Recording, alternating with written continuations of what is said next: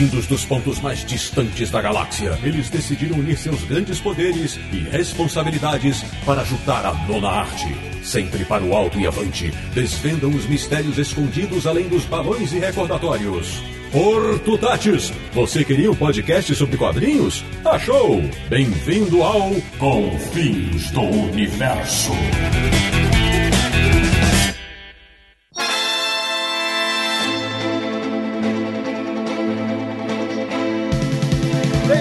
Bem-vindo! Está começando mais uma edição de Confins do Universo, o podcast favorito de 10 entre 10 fãs da boa e velha arte sequencial, seja ela feita no Japão, no Brasil, na Itália ou em qualquer lugar do planeta. E o Confins do Universo é o podcast do site Universo HQ, o site mais cheio de da internet brasileira quando o assunto é quadrinhos, www.universohq.com. E o programa de hoje vai ter muito golpe de katana, vai ter frases de efeito, vai ter narrativa veloz, ordem de leitura oriental e muito mais. Tudo isso de olhos bem abertos. Eu sou o Sidney Guzman, falo de São Paulo e acho o Lobo Solitário um dos melhores quadrinhos de todos os tempos. E eu não me refiro somente aos japoneses, ok? De Petrópolis, do Rio de Janeiro, ele que está adorando o Dr. Slump só por causa do Superman, Samir Naliato. Estou aqui levando o Cosmo para essa gravação. De Luxemburgo da Europa, o nosso correspondente internacional, o homem que, assim como o Jiro Taniguchi, é um bom gourmet, Sérgio Codespot. Tô ficando vesgo de tanto olhar retícula preto e branco. Da República de Piranga, em São Paulo, o homem que, depois do último programa do Confins do Universo, está pensando se vai ou não escrever o meu nome no Death Note dele, Marcelo Laranjo. Já escrevi. 99% inocente, mas aquele 1% é vagabundo.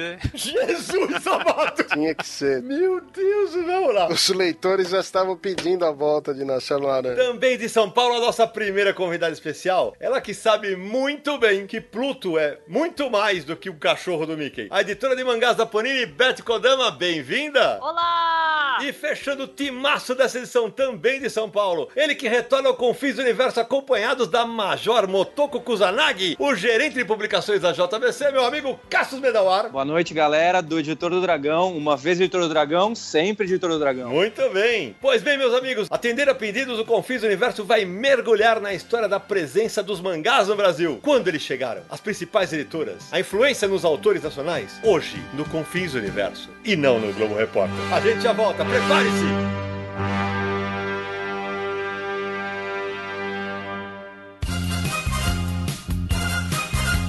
De volta com o Confins do Universo, menino Samir Naliato, antes da gente mergulhar no mundo dos mangás, aquele recado bacana para quem tá apoiando a gente no Catarse e também para quem não está apoiando ainda. Então venha para o time do Confins do Universo, não é isso? Isso aí, sempre lembrando, né, a gente comenta em todos os episódios do Confins do Universo, temos uma campanha de financiamento coletivo recorrente no Catarse, ou seja, nessa campanha é como se fosse uma assinatura, você entra no Catarse, escolhe o projeto do Confins do Universo HQ e assina, e aí aquele valor vai ser cobrado todos os meses. A nossa campanha, obviamente, se chama Confins do Universo e Universo HQ, é só você entrar lá em catarse.me/universohq, você vai ver toda a descrição da nossa campanha, os valores de apoio, as recompensas. Apesar de a gente ter ali uns valores pré-determinados, você pode apoiar com quanto quiser, contanto que o mínimo seja de R$5, que é o valor aceito pelo Catarse. Mas aí, a partir daí, você escolhe o quanto você quer. Salmiri, sempre ressaltando que quando o Salmiri fala que é uma colaboração recorrente, é porque é mensal. Então, o valor que você vai escolher, você vai contribuir conosco mensalmente para tanto manter o Confins do Universo, quanto manter o Universo HQ. Isso aí, a gente está chegando à casa de 200 apoiadores e vamos continuar aí. Vamos entrar no quarto mês agora de campanha e é graças a essa campanha que a gente está conseguindo manter o podcast. E, Samir, como a gente faz toda edição, a gente eterniza 20 dos colaboradores aqui numa edição do Confins do Universo, né? Então, e aí? Quem são os premiados dessa vez? Isso mesmo, a gente eterniza os nomes aqui no podcast, porque essa é uma das recompensas também, né, dos planos de apoio. Então vamos lá.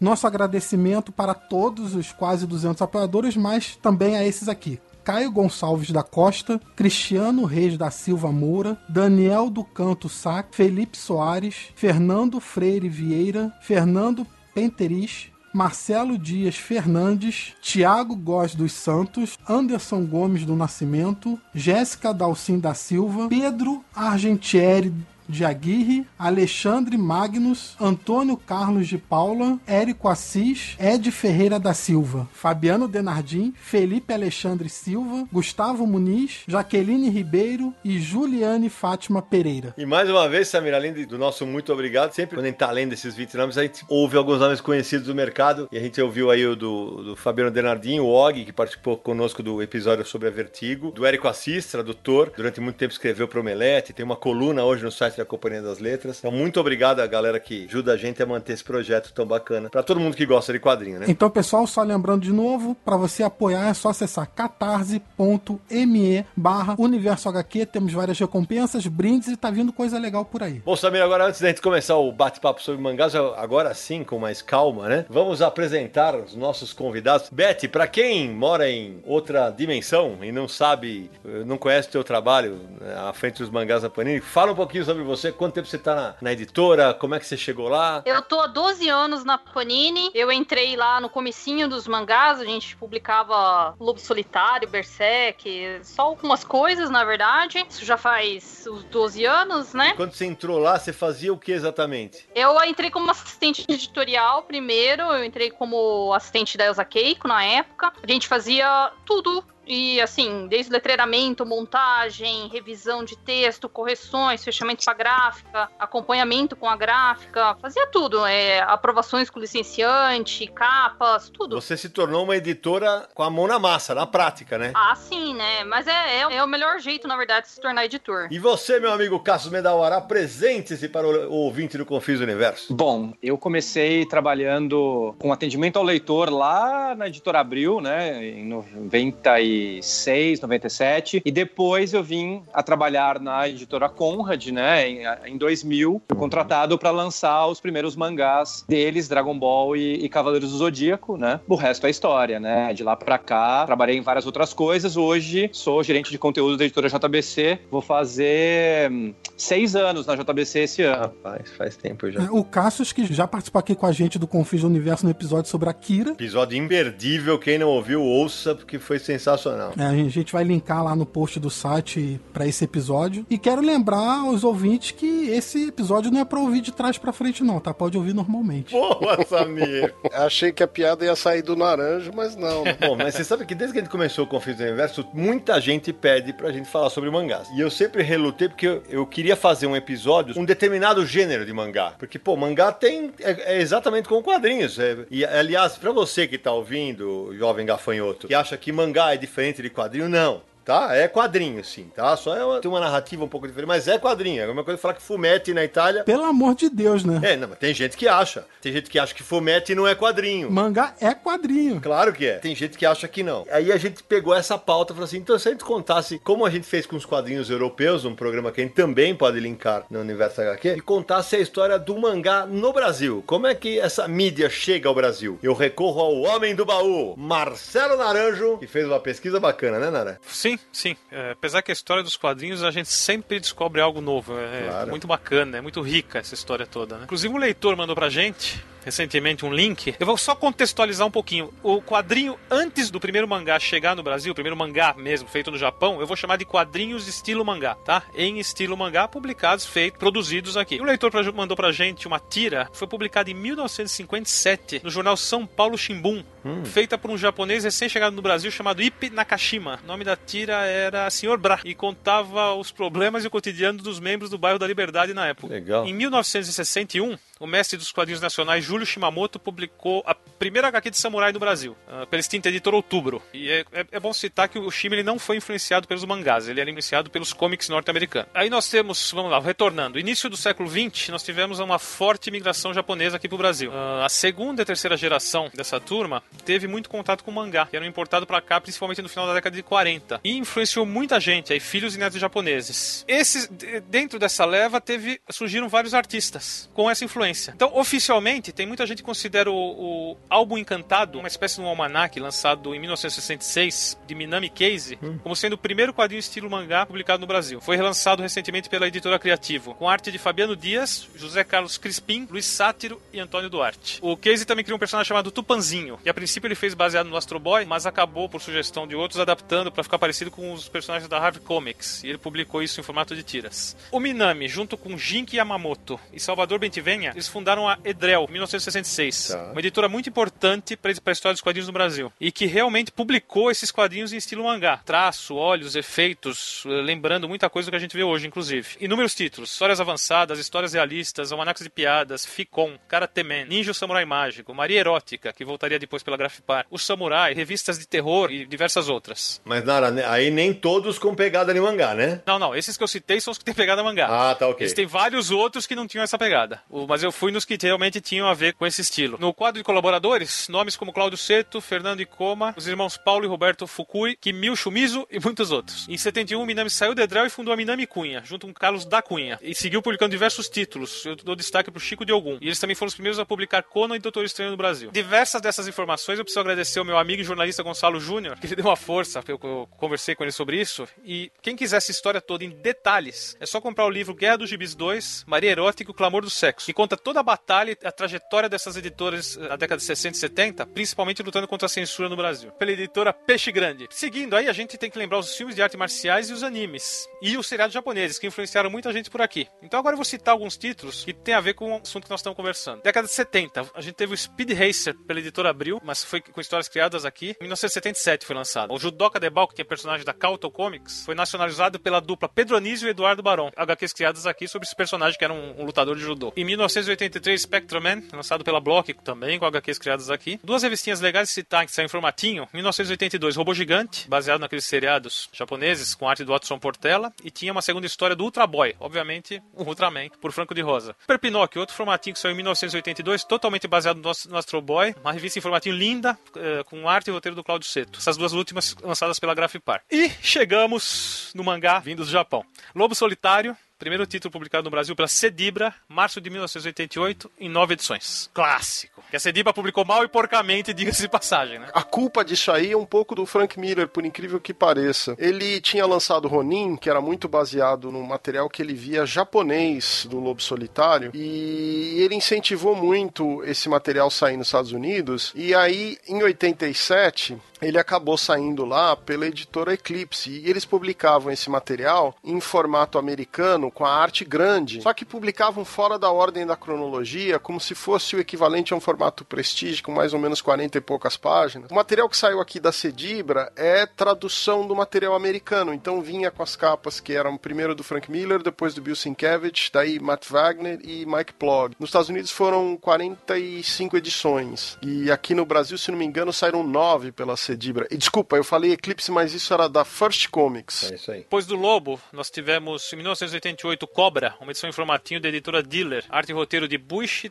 Terasawa. Cara, eu tenho isso e não lembrava mais, cara. Eu tenho e é legal, viu? É? Era bacana. É um pirata que tinha perdido a memória e nos sonhos ele relembra que ele era um pirata famoso. É bem divertido, mas só durou um número. Logo quando a gente lançou o site, começo dos anos 2000, isso tinha sido comprado para ser adaptado para o cinema, mas não rolou filme. Em 1990 tivemos o Akira, que já comentamos aqui, pela Globo, e a Nova Sampa entrou nesse mercado com o Lobo Solitário também, retomando, mas também durou pouco, e com o Crying Freeman, aquele assassino que chorava, né, inclusive, eu lembro que eu gostava muito desse mangá. O leitor também chorou porque nunca viu o final até ser publicado na íntegra. Foi publicado posteriormente de maneira completa. O Crying Freeman era do Kazuo Koike e do Ryoshi Ikegami. Isso. E o Kazuo Koike é o mesmo escritor do Lobo Solitário, né? Do Lobo Solitário. O título mais relevante que a gente teve depois disso foi em 1993, o Ranma Meio, publicado pela Animangá, criação de Rumiko Takahashi. Acho que vocês pularam só o Mai, Garota Sensitiva. É, pularam, de 92, da Abril Jovem. E é lógico que eu esqueci os títulos da Abril. Puta que loparela! Você tá de brincadeira, velho. A Mai, a Garota Sensitiva, do Kazuya Kudo.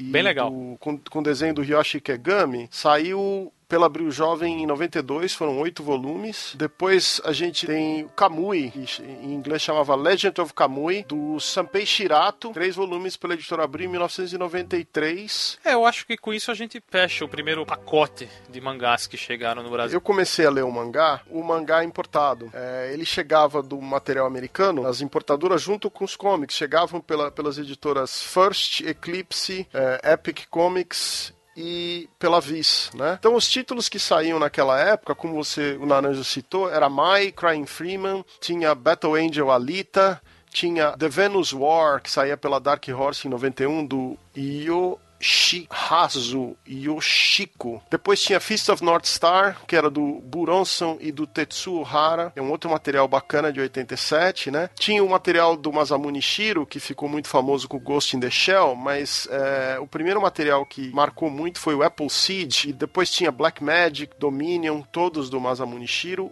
O Katsuhiro Otomo, que lançou o Akira, onde o mangá decolou no mundo inteiro. Você tem aí não só esse trabalho dele, mas você tem em 95 o Domu, publicado pela Dark Horse em 3 volumes, e você tem uma edição da Epic especial com uma história curta dele de ficção científica, fazendo meio uma homenagem com 2001, chamada Memories, que é uma história bem bacaninha de ficção, que saiu em 92 num volume de 30 e poucas páginas. Você tem o Legends of Mother Sarah. Sim, já falamos disso no Quadrinhos que Merecemos Ler. É, escrito pelo Katsuhiro Otomo, né? Agora, tinha umas coisas diferentes, por exemplo, tinha Lost Continent, da Eclipse, que eram 6 volumes em Prestige Format em preto e branco, saía no Japão como The Last Continent, da Tokyo Shueisha, não sei se é essa a pronúncia correta. Era um material do Akihiro Yamada, que se passava em 1950, e era uma viagem ao centro da Terra, tipo Júlio Verne, só que chegando no centro da Terra era tipo o Mundo Perdido, com dinossauro e tal, e era um mangá que tinha alguns traços mais europeus,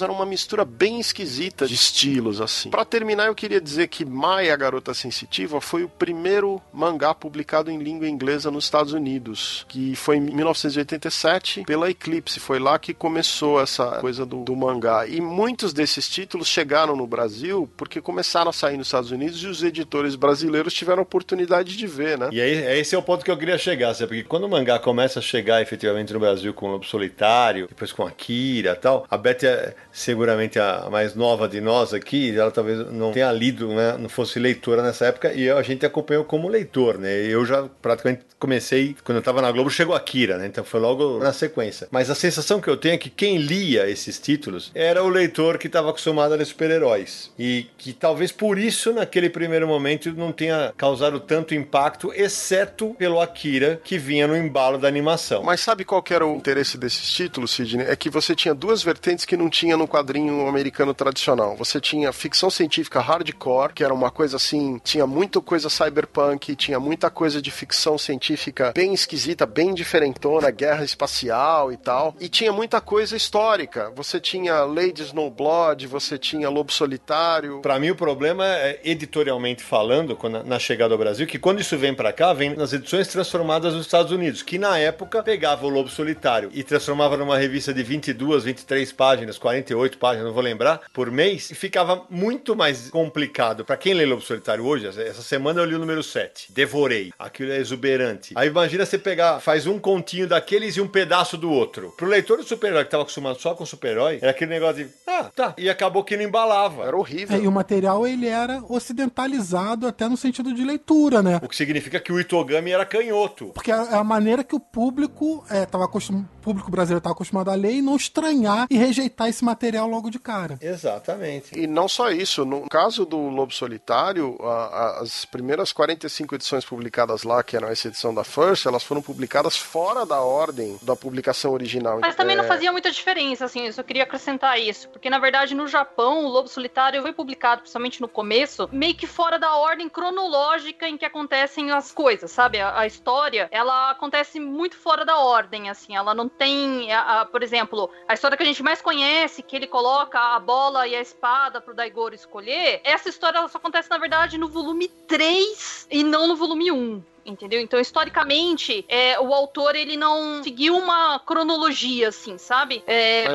Do Lobo. Então, as histórias eram muito jogadas antes, porque era a forma como os japoneses também publicavam suas novelas. Ele tinha bastante disso. Aí, a partir do volume 3, que ele começa a entrar mais ou menos uma sequência histórica mesmo. Você vai acompanhar o Itogami ali com a vingança dele. Mas, até o volume 3, as histórias são bem jogadas, assim, são tipo aventuras do Lobo Solitário, sabe? A minha pergunta, só pra ficar claro, era o seguinte. A ordem dos encadernados que saíram, por exemplo, nessa edição da Panini ou na edição da Dark Horse, que é baseada na edição japonesa, a ordem dessas histórias é diferente da ordem que elas foram publicadas originalmente nas revistas, quando elas saíram nas revistas mix originais no Japão? São. A gente publicou a ordem que está saindo agora no Brasil, é a ordem cronológica. Então a gente está seguindo o caminho que o Lobo Solitário faz cronologicamente. Então a gente não...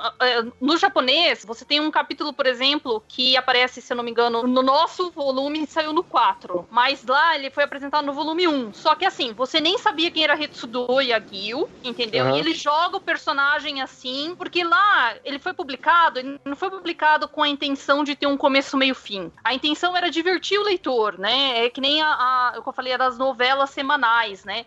Que nem Musashi, por exemplo. Musashi foi publicado assim também. Eram capítulos que saíam no jornal e a pessoa lia lá pra se divertir e começou a acompanhar e comprava o jornal pra acompanhar a história. Mas no começo podia não vingar essa história. Então as histórias são todas fechadinhas, sabe? Os capítulos são todos fechadinhos. Tem começo, meio, fim. E se pode ser que na próxima edição não tenha mais essa história lá, entendeu? Ô, Beth, mas o que eu manifestei espanto, eu entendo que, pelo que você tá me contando aí, a publicação original, aquela que é feita em capítulos, ela tinha essa ordem aleatória. Mas quando começa a lançar os tankobons, aí sim é na ordem que a Panini publica hoje, certo? Não. No Japão, eles publicam na ordem que foi publicado nas revistas. Entendi. Como nos Estados Unidos, então? Não, a gente publica exatamente como nos Estados Unidos. Ah, da edição da Dark Horse nova. Ok. Coloca na mesma ordem da Dark Horse, porque senão o leitor não vai entender nada. Entendi. Entendeu? É porque assim, no Japão, Lobo Solitário é uma obra clássica, não que não seja aqui também, mas lá ela serve de estudo nas escolas, não apenas para a língua japonesa, que lá é uma obra muito difícil, então tem muitos termos antigos, né? Então, para se estudar kanji, principalmente, ela é utilizada nas escolas. Mas ela também é utilizada para estudar história no Japão, vestimentas, período histórico, todo o período Edo, ele é estudado nas escolas com ela, com essa obra. Então, ela deixou de ser simplesmente um mangá. Então, a ordem cronológica da história em si, todo mundo já sabe como é a história lá, entendeu? Beth, mas esta versão... A versão atual da Panini segue os mesmos moldes da anterior, certo? Exatamente. Ah, tá. A única coisa é que no molde anterior tinha algumas ilustrações, páginas cortadas, e a Dark Horse, porque nós recebíamos o contrato via Dark Horse. Então vinha arquivos via Dark Horse também. Tanto é que os primeiros volumes tinham onomatopeias traduzidas. E tinha algumas coisas que a gente acrescentava, que a gente escaneava, inclusive, do volume original, né, japonês. E era traduzido do volume japonês. Mas, mesmo assim, não vinha completo. Hoje, nós nos baseamos no Kanzeban, mas a ordem de capítulos é a ordem do Dark Horse. Então, como o Kanzeban tem mais páginas, vai sentir que tem umas aberturas de capítulo que você nunca viu antes na Dark Horse, porque realmente não tem lá. Então, Só tem realmente na nossa edição. Na nossa e na japonesa, né? Só que a ordem de capítulos a gente manteve a da Dark Horse, senão o leitor ia se perder, entendeu? Bacana. Me dê sua força, Pegasus! Meteoro de Pegasus! Bom, mas agora a gente tem que chegar num momento que é no ano 2000, exatamente, que é, se a gente fala de mercado de mangá hoje, a gente tem que falar porque, na verdade, o fortalecimento aconteceu, na verdade, o nascimento, eu diria, porque por mais que tivesse tido Akira, Mai, Lobo Solitário, Mal e Parcamente, no caso da Cedibra, com Dragon Ball e Cavaleiros do Zodíaco, né? Que o negócio pega. Isso, é Dragon Ball em dezembro de 2000 e Cavaleiros também em dezembro, finalzinho de dezembro, começo de janeiro de 2001, e aí, em maio, a JBC lança Sakura e Samurai X. Exatamente. Sakura Card Captors, né? Isso, Sakura Card Captors. Pokémon não entra nessa conta? Não saía quadrinho, nada. Saiu aquela edição da Conrad que era uma novelização, né? E nem mangá era. Chegou a sair até um quadrinho do Pokémon, mas que não era exatamente um mangá, né? Não era. Essas edições da Conrad, Cavaleiros do Zodíaco e Dragon Ball foram as primeiras vezes que foi quando realmente se assumiu a publicação como ela é originalmente, não é? Leitura oriental. Pois mas era meio tanco, não era? Isso. Era meio tanco, mas é assim, né? Conrad e JBC negociaram ao mesmo tempo com o Japão, uma não sabia exatamente da outra, né? E a Conrad acabou publicando primeiro, né? No final de 2000. Nessa época, os japoneses já queriam começar realmente a licenciar os seus títulos e eles começaram a fazer exigências. Então, eles queriam que seus títulos fossem publicados da forma mais original possível. Então, que fosse publicado em leitura oriental, né, da direita para a esquerda, que as onomatopeias não fossem traduzidas, né, e que fosse, claro, preto e branco e tal. Eles fizeram a concessão do formato. Você poderia dividir os tancos em 2 volumes, porque eles entendiam que o mercado brasileiro não conhecia aquele formato e etc e tal. Mas foi a única concessão que eles fizeram. Ô, Carlos, e conta aí, naquele primeiro momento... Eu chego na Conrad alguns meses depois disso, mas é legal acho que contar para o nosso ouvinte como é que era naquele primeiro momento, porque você também já era leitor de quadrinhos, mas um leitor de quadrinhos ocidentais. E imagino que você tenha tido aquele período de adaptação, pô, eu vou ter que ler de trás para frente. Agora, e o pessoal de arte, que possivelmente nem era leitor na época ainda de mangá, como é que era o extremo, por exemplo, chegar na Gráfica, uma revista que a capa era o contrário? Pois é, foi tudo difícil, né? Desde a concepção do projeto, né? A gente tinha que fazer aquele negócio ao contrário. Então a gente começa com o projeto gráfico de ter que fazer 2 capas, né? Porque a gente pensou que quando fosse pra banca, o cara da banca não ia saber expor aquele produto se ele não tivesse uma capa do outro lado também, né? Então a gente começa com isso. Você tem que ir na Gráfica na hora de montar a plotter, que é aquela prova da Gráfica que você tem antes de imprimir, né? O nosso produtor gráfico teve que ir à Gráfica explicar que a gente tava fazendo uma coisa diferente, né? A parte do pessoal da arte, especificamente, não teve problema porque a gente trabalhava muito pertinho, né? O primeiro chefe de arte meu que trabalhava junto comigo, eu era o editor, e era o Ayala, né? Você lembra que você trabalhou Sim. com ele também depois, né? Então a gente... não foi uma coisa absurda, porque como era uma equipe pequena, 2 pessoas, né? Era fácil pra gente trabalhar um do lado do outro e fazer aquilo. Só que aí a gente teve que, ao passar pras pessoas que faziam letras, também explicar que aquilo era um negócio diferente, ao contrário, e era diferente. Foi tudo difícil, até mesmo na hora de lançar. Por mais que tenha sido um grande sucesso, houve uma resistência por parte do mercado de gente que já era leitor de quadrinhos, que achava que, porra, como que eu não vou conseguir ler o contrário? Que coisa estranha, né? Aí eu quero dar um depoimento, caso eu sempre zoo ele, porque quando saiu, eu lembro que o Naranjo resenhou, acho que no Universo HQ, ele se divertia com o Dragon Ball, porque a fase do Goku ainda é criança, né? E eu lembro que a gente tava num bate-papo com um jornalista amigo nosso, que já participou aqui no Confins do Universo, o Roberto Sadowski, e ele quis apostar comigo que não daria certo a leitura oriental. E eu falei, você quer apostar o quê? Frente não dura 5 números, alguma coisa assim. Ele falou, você quer apostar o quê? Ah, eu aposto, você vai ver, o brasileiro nunca vai ler o contrário, não sei o quê. Outro que tinha essa mesma pegada era o JP Martins, abraço pros dois, né? Eu peguei e falei, acho que vocês perderam a aposta, né, cara? Porque hoje é um negócio que é completamente já estabelecido no Brasil. Eu confesso que quando eu fui trabalhar na Conrad, eu falei, putz, eu vou ter que aprender. Eu tinha trabalhado com Akira já, né?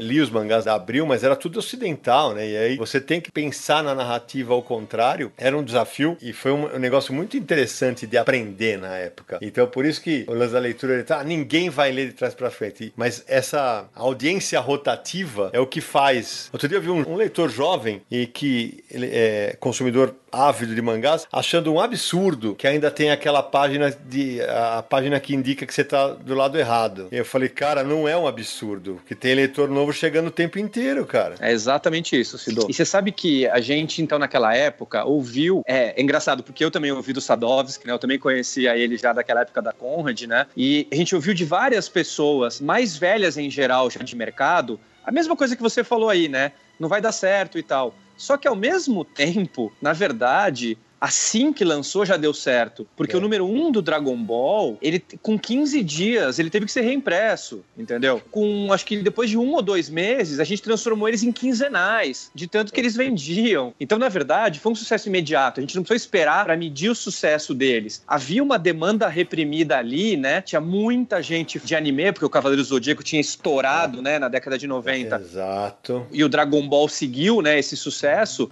É engraçado falar isso, né? Dragon Ball, todo mundo, quando pensa em Dragon Ball, é um grande sucesso mundial, mas no Brasil, o Cavaleiros fez sucesso primeiro e puxou o sucesso do Dragon Ball, né? Na televisão, né?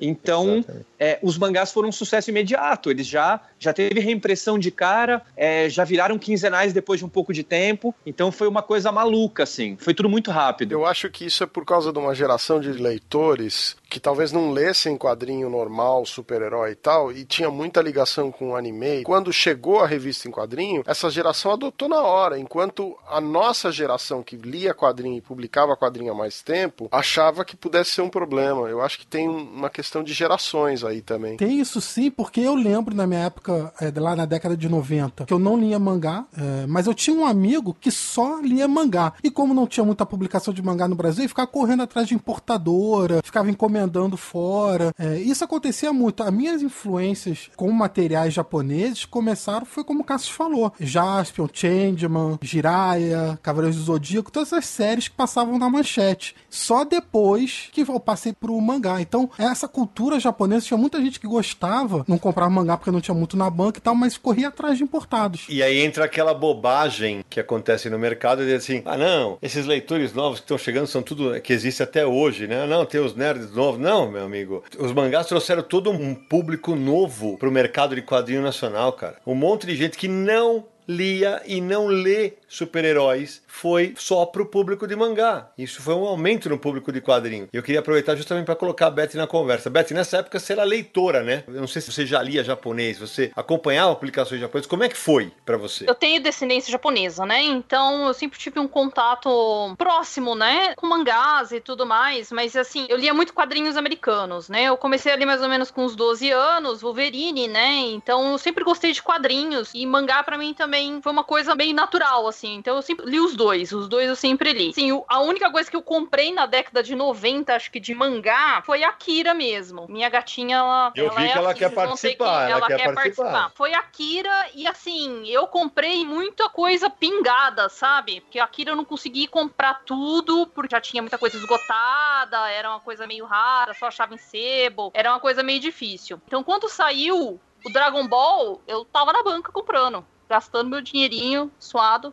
Suado não, né? Que era dos meus pais na época, né? O dinheiro dos meus pais na banca, eu comprei tudo. De 2000 pra cá, o que saía eu comprei. Com exceção de Cavaleiros do Zodíaco, que eu acho que é o único que eu não comprei, porque apesar de que eu assisti na manchete e tudo mais, não era aquela fanática de Cavaleiros do Zodíaco, né? Acho que vocês são meninos, vocês acho que gostam mais, eu não sei. Eu gostava mais de Samurai X, gostava muito de Sakura, muito, muito. Vibrei muito quando saiu Sakura aqui. Legal. O que eu ia falar só pra gente também falar desse contexto dos anos 2000, quando começaram a sair os mangás, né? Outra coisa que explica o sucesso, vamos lembrar que foi bem quando a Abril transformou suas revistas em premium, né? Então, você não tinha quadrinhos de super-herói barato na banca. Era por R$10, R$9,90, né? O mangá sai R$3,50 o da Conrad e R$2,90 o do JBC. Então, verdade. Além de tudo, era um negócio super baratinho pras pessoas comprarem. Isso ajudou também no sucesso do mangá. E, Cassius, como você começou a ler mangá? Bom, eu sempre fui um leitor universal de quadrinhos. Então, na verdade, desde pequeno, eu comecei a ler com, claro, Turma da Mônica, mas desde que eu era pequeno, minha mãe me dava Asterix pra eu ler, e Tintin, e então tudo que aparecia, eu lia. Então, todos esses primeiros mangás que saíram no Brasil que vocês falaram, eu comprei e li, sem nem saber que era mangá, na verdade, né? Porque a gente, naquela época, não tinha, né? Era quadrinho, tava vendendo na banca, a gente comprava e lia. Então, o meu contato específico com o mangá é mais mesmo... é mangá? Já realmente no fim da década de 90, um pouco antes de eu entrar na Conrad, eu começo a ler algumas coisas importadas. Omae wa mou shindeiru. Cassius, eu posso fazer uma pergunta? Pode, claro. Como que foi, assim, o primeiro mangá? Como foi o licenciamento? Como foi a ideia? Quem teve a ideia surgir, assim, de trazer um mangá do Japão quando você tava lá na Conrad? Ô, Cássio, porque outro dia o Rogério falou no Pipoca e Nanquim que teve muito de sorte, né? Ele falava que vinha da época da Herói, Cavaleiro do Zodíaco e tal. Ele contou no vídeo do Pipoca e Nanquim. Você tava lá. Pois é. Claro que sempre vai ter o fator sorte, né? No sentido de você conseguir encontrar os caras na feira de Frankfurt e conversar sobre licença, etc, né? Mas óbvio que, por outro lado, foi uma coisa pensada, né? Dos sócios, né? Tanto o Rogério de Campos quanto o André Forastieri são dois caras muito brilhantes, acima da média, assim, com ideias geniais. E claro, Cavaleiros do Zodíaco arrebenta na televisão. A revista Herói, eles lançam com Cavaleiros uma capa sim, outra capa não, e vende 1 milhão de exemplares por mês, né? Eram 4 revistas por mês, a revista era semanal, né? E aí Dragon Ball Ball começa a arrebentar no mundo e o desenho começa a fazer sucesso no Brasil. Os caras olham pro mercado, vem aquilo que eu falei pra vocês, não há revistas baratas no mercado, e aí eles criam o plano de que, porra, a gente tem um nicho aqui, vamos que... E se a gente publicasse uns quadrinhos japoneses aí que tem a ver com o que a gente tá publicando, né? Com a revista Herói e tal, acho que tem a ver. E aí surge a ideia de publicar mangás no Brasil, de botar em banca, de ter tiragem grande, porque eles viam que ali havia um nicho. Agora, claro, há o fator sorte no sentido de que eles conseguiram encontrar o licenciante, os japoneses, nas feiras, e conseguiram que os caras abrissem essa licença pro Brasil e pra eles, né? Que nunca tinham publicado o mangás, né? Eles mostraram o portfólio. Na verdade faz muito sentido, porque você tá publicando uma revista informativa, que o grande chamariz é Cavaleiros do Zodíaco. Por que não trazer esse mangá diretamente, né? Tem um público aí. Tem uma coisa, Samir, que acho que o Cássio também pode falar bastante sobre isso. Além do elemento televisão, que chamava muito a atenção dos leitores para comprar o mangá, além do preço ser mais barato, tem um negócio que eu considero absolutamente vital para o sucesso do mangá no Brasil. É uma indústria que nasce no Brasil com concorrência. Quer dizer, é uma questão de meses entre a Conrad e a JBC, aí começam a lançar seus próprios títulos, cada uma no seu estilo. Posso só acrescentar uma coisa? Eu, na época, eu era só leitora. Eu nem sabia que a JBC existia, eu nem sabia que era Conrad. Eu ia na banca e comprava porque eu gostava daquilo. Então eu não via selo de editora, entendeu? Eu nem sabia o que era publicado por editoras diferentes. Então, pra mim, pro leitor, pro consumidor, quem tava editando era o de menos. O importante é que tinha o título que eu queria, que eu assistia o anime na TV e tava saindo na banca, sabe? Então eu acho que essa parte de ser concorrência, assim... Talvez fosse uma coisa mais, vamos dizer assim, era uma coisa mercadológica para dentro das editoras, mas não refletia exatamente para o público consumidor, como reflete hoje, né? Eu discordo, Beto, porque o leitor podia não saber, o leitor mais jovem, que é da editora X, da editora Y, mas isso permitia que houvesse um leque de opções para ele encontrar na banca, com vários títulos que tivesse só na mão de uma editora, possivelmente não aconteceria. A Conrad, quando começa com 2, a JBC começa com 2, e aí o mercado começa a crescer e aí amplia para todo mundo. Esse é o ponto pra mim, e que pra mim faz uma diferença brutal, porque aí vinha, quando o leitor começa a sacar, tinha um negócio, um é em papel jornal, outro é em papel offset, que depois a Conrad também piora o papel quando começam as primeiras crises. Mas acho que esse boom inicial é muito em função da variedade que o leitor podia encontrar na banca. Um exemplo disso que você tá falando, quando a Abril tinha o monopólio dos super-heróis, esse monopólio só virou um boom, só mudou, só mexeu, quando a Globo entrou. Mas o assunto, vamos voltar pro mangá. Não. Só pra dar um exemplo mercadológico de quebrar, de ter a concorrência. Claro. Não, eu realmente discordo do ponto de vista de gestão, sabe? Eu acho que não faz diferença. A menos que, é claro, que a Conrad, na época, não tivesse capital pra investir em 4, 5, 8, 10, 12 mangás por mês na banca. O que ela tinha, porque, na verdade, Dragon Ball vendeu muito e depois eles trouxeram muitos outros mangás depois. Então, eu acho, assim, que a concorrência, na verdade, ela não abre exatamente muito leque. Que não nesse caso. Nesse caso, eu acho que não foi o que influenciou no boom em si. Porque se a JBC não trouxesse aqueles títulos, certamente a Conrad teria trazido eles mais cedo ou mais tarde. Eu não colocaria certamente na tua frase, não. Eu acho que traria, sim. Porque, querendo ou não, assim, os títulos, o Cássio sabe, os títulos são muito concorridos e às vezes abre uma janela de compras, assim, dos licenciantes. Normalmente, eles, assim, é que aqui no Brasil, eles oferecem para as duas editoras, né? E é uma coisa muito complicada, porque nós temos que apresentar vários planos e etc e tal. Naquela época, se um não tivesse outro concorrente, certamente a Conrad teria trazido muitos outros títulos. Você tá tendo lucro com aquilo e tava vendendo bastante, por que não trazer mais coisas, né? E é o que eles fizeram, não é? Eles trouxeram um vice, eles trouxeram várias outras coisas.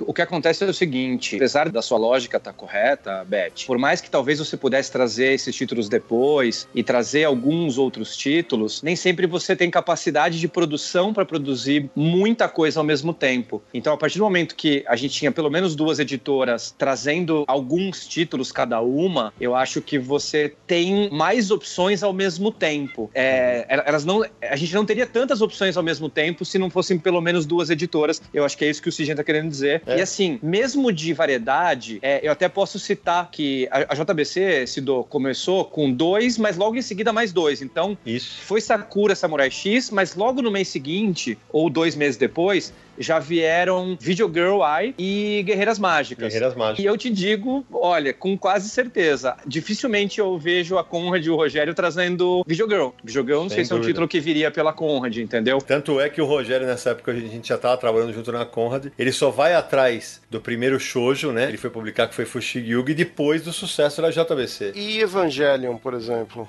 que a gente, eu acho que não citamos. Que época que isso entrou no mercado? Já é logo depois, né? Você trabalhou em Evangelion, né, Cido? Sim, sim. Eu estava desde o lançamento. Quando ele lançou o número 1, a gente estava junto. 2000. Exatamente. Nesse segundo semestre é quando a gente começa a lançar já essa segunda leva de mangás. Então, a gente já lança o Evangelion, lança Vagabond, né? E aí, o problema é que o Evangelion acaba sofrendo com o hiato, né? Alcançou a publicação japonesa. Pois é. E aí ficava um desespero, né? Aquele negócio de, meu Deus. E na época, ainda a gente chegou a receber ainda a carta, né, Cassius? A gente pegou uma época de carta e aí começam os e-mails. Começam os e-mails numa loucura. A hora que... Acho que hoje ninguém mais manda uma carta. Beth, alguém manda carta pra sua redação? Muito raramente. Muito raramente. Mas ainda manda assim, viu? Normalmente é com desenho, assim, faz um desenho e manda, mas é muito raramente. Mas eu recebi muito, nossa, recebi muito. Quando a gente começou a publicar Naruto, nossa, chovia a carta naquela redação. Eu vou contar uma história aqui, um bastidor da época da Conrad, que teve uma vez que o Cássio tentava, a gente sempre adiantava muitas edições, e aí na hora que o Cássio centralizava a recepção dos e-mails, e na hora que o Cássio foi, eu não sei se era de Dragon Ball, não sei qual era a edição, cara, deu um pau na máquina do Cássio, nós perdemos todos os e-mails. Todos. Verdade. Aí a gente, bateu aquele desespero, cara, e agora? O que vai acontecer? Mas, cara, era tanta mensagem que chegava, que beleza, a gente conseguiu fazer aquele mês, no mês seguinte já sobrava. De tanto, claro, a gente tinha muito mais qualidade pra tirar quantidade, ainda demorou uns meses pra gente conseguir botar o trem nos trilhos de novo, né? Mas foi um perrengue que, nossa senhora. Vocês estavam falando aí de Evangelion, lá do início dos anos 2000, né? O Cássio estava contando a história. Esse mangá só foi concluído em 2014 pela JBC, inclusive, o Cássio trabalhando lá no lançamento mundial, né, o Cassius? Saiu em vários países simultaneamente, incluindo o Brasil. Isso é uma história muito legal de contar. Tem muitos pontos incríveis, né? Eu lancei Evangelion junto com o Sidão na Conrad. Isso. Aí a gente lança durante um tempo. Aí, essa editora, o Sidney saiu e tal. O mangá não foi concluído, porque saía um volume a cada, né? Deus sabe quando. E a Conrad fechou, né? No meio do tempo, né? Isso, exatamente, Beth. Aí a Conrad fecha, o Evangelion vai parar na JBC. E aí, eu não tava lá, o Marcelo Del Greco que tava publicando. E a JBC resolve publicar, continuando o da Conrad, que era meio tanco, e lançando em tanco, também, a edição dela. Bom, daí quando eu entrei na JBC, né, é engraçado porque o Evangelion não tinha sido concluído no mundo ainda, né? Ele tava ali pelo tanco 11, se eu não me engano. Então eu pego mais uns 3 volumes ainda, que saem a cada um ano e meio. E aí, eu começo a editar esses Evangelions, e quando sai o penúltimo volume, que é o 13, a editora japonesa já entra em contato com a gente e deixa que a gente publique ele muito próximo do lançamento japonês. Então, o 13 a gente já faz isso. No 14, eles fazem um grande esforço para que quem conseguir, outras editoras do mundo, e a JBC e o Brasil é um desses países, faça uma publicação mundial do último volume. Então, legal. O último volume sai no mesmo dia que o Japão, e na verdade eu vou contar agora para vocês aqui uma curiosidade, né? No Brasil, na teoria, ele saiu um dia antes, porque o lançamento mundial era 2 de novembro, e aí 2 de novembro não chega em nenhum lugar, né? É feriado no Brasil. Então a gente lança no dia 1º aqui no Brasil, que na verdade já é dia 2 no Japão, então na verdade sai um dia antes no Brasil do que no resto do mundo. Primeiro lugar do mundo. Já era dia 2 no Japão, né, gente? Mas, tecnicalidade. E tem uma coisa que eu lembrei agora, me ajudem aqui, o Cassius e a Beth. Quando começa já o boom dos mangás do Brasil com Conrad e JBC, é o momento que a Panini entra, e se eu não me engano, eles lançam 2 mangás em leitura ocidental, não é isso? Eden e Peach Girl. Então, na verdade, eu não tava na Panini, né? Não, eu sei que não, eu tô tentando lembrar como leitor. É isso mesmo. Então eu vou voltar naquele lance lá que eu não vi editora, gente, de verdade. Eu não vi, eu só comprava os mangás. A única coisa que eu sabia que era diferente, porque eu era amiga da Yasa Keiko, é que os mangás da Panini tinha um formato um pouquinho diferente, né? Eles não eram... Era um formato diferente dos outros, né? E aí, eu lembro que lançou naquela época T-Girl, Eden, teve Berserk...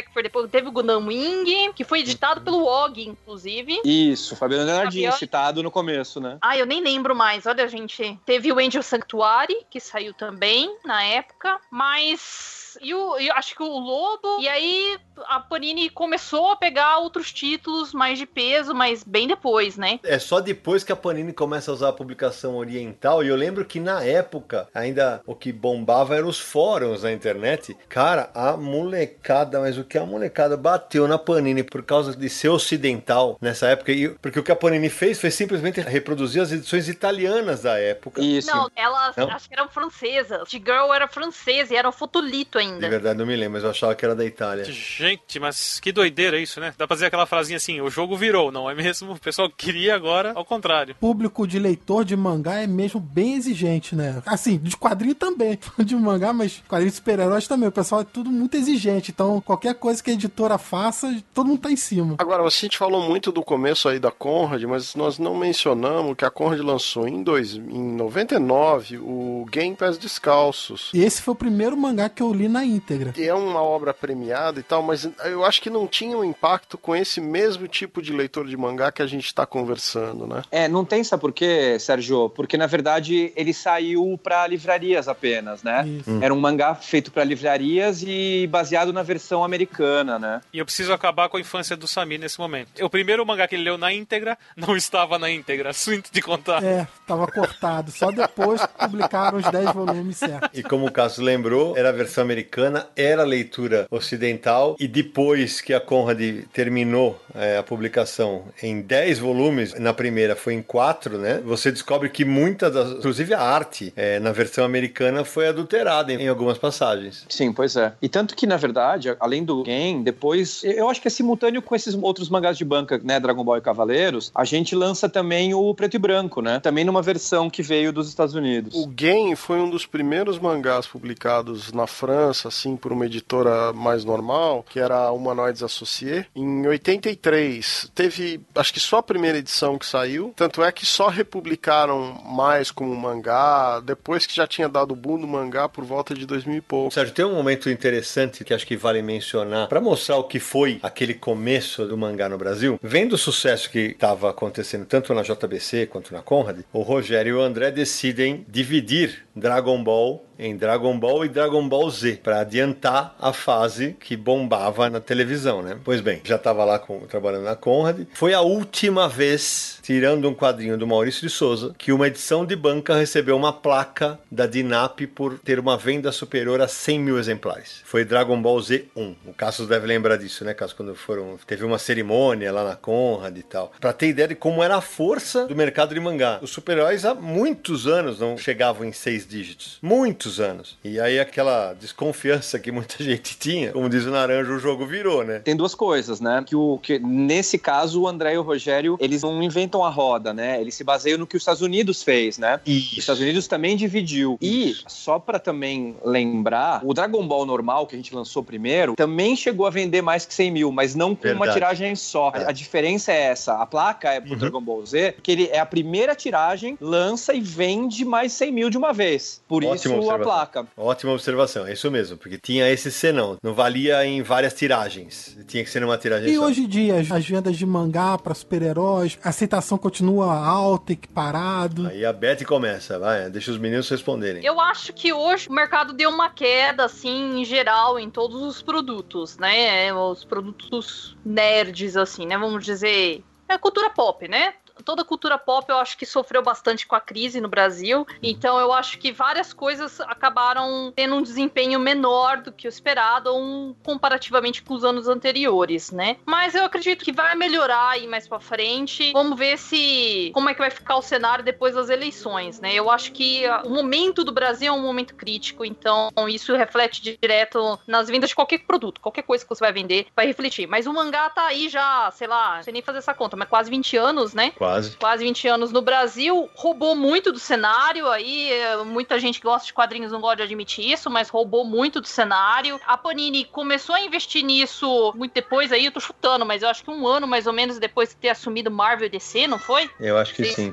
Então, assim, Marvel e DC sempre foi uma coisa dentro da Panini, assim, ó, meu Deus, né? Ainda mais porque a gente começou os mangás meio com o pé esquerdo, né? Como vocês falaram mesmo, que o público, nossa, o público apedrejava a Panini, na verdade, na época, quando começou com os mangás. E, no final das contas, hoje, praticamente, a gente tá, eu não sei se eu posso falar essa palavra, mas pau a pau aí com comics, oh, né? Eu diria que tá mais, viu, Beth? As vendas de mangás no Brasil, eu penso que só o Maurício fica acima de mangá. E aí depois vem super-heróis. Até pela formação de leitores que a gente vê, pelo número de eventos. Desculpem os que torcem o nariz pra mangá, mas é uma realidade, ponto. Veio pra ficar e ainda bem que veio pra ficar. Porque tem muita coisa boa. Só acrescentando ao que você falou, o número, claro, não é atualizado, mas de uns 2 anos atrás, quando a distribuição da Panini ainda era pela DINAP, nem chama DINAP mais, né? Então, quando tava todo mundo junto na mesma distribuição, havia uma porcentagem de vendas estipulada anual, né, lá da DINAP, que tava meio a meio o número de vendas já. Era 50-50 mangá e quadrinhos de super-heróis, sendo que tem maior número de quadrinhos, né? Não, só comentar que é normal você chegar na banca agora e todas elas têm um espaço grande dedicado a mangá, porque é grande o número de publicações de mangá. E já tem um espaço na banca específico pra isso. Então, assim, é fácil de achar, ver como cresceu esse tipo de publicação esses anos. E eu queria fazer uma pergunta tanto pra Beth quanto pro Cassius. A Beth tá coberta de razão quando fala que a cultura pop toda sofreu com a crise que a gente vem enfrentando no país, até porque a gente deve lembrar que por mais que a gente ame quadrinhos e que a gente ame o que a gente faz produtos que são supérfluos no fim das contas, né? Se o chefe de família tiver que comprar leite ou comprar gibi pros filhos dele, ele vai comprar leite, né, cara? Acaba sendo isso, é uma dura realidade, mas é o que acontece. Mas eu queria levantar essa bola pra vocês. O começo dos mangás, que tem aquele boom, tudo vendia muito bem, JBC, Conrad e tal, aí a Panini começa vendendo bem também. Será que hoje a gente, pelo excesso de títulos, porque hoje se a gente fizer uma conta de quantos mangás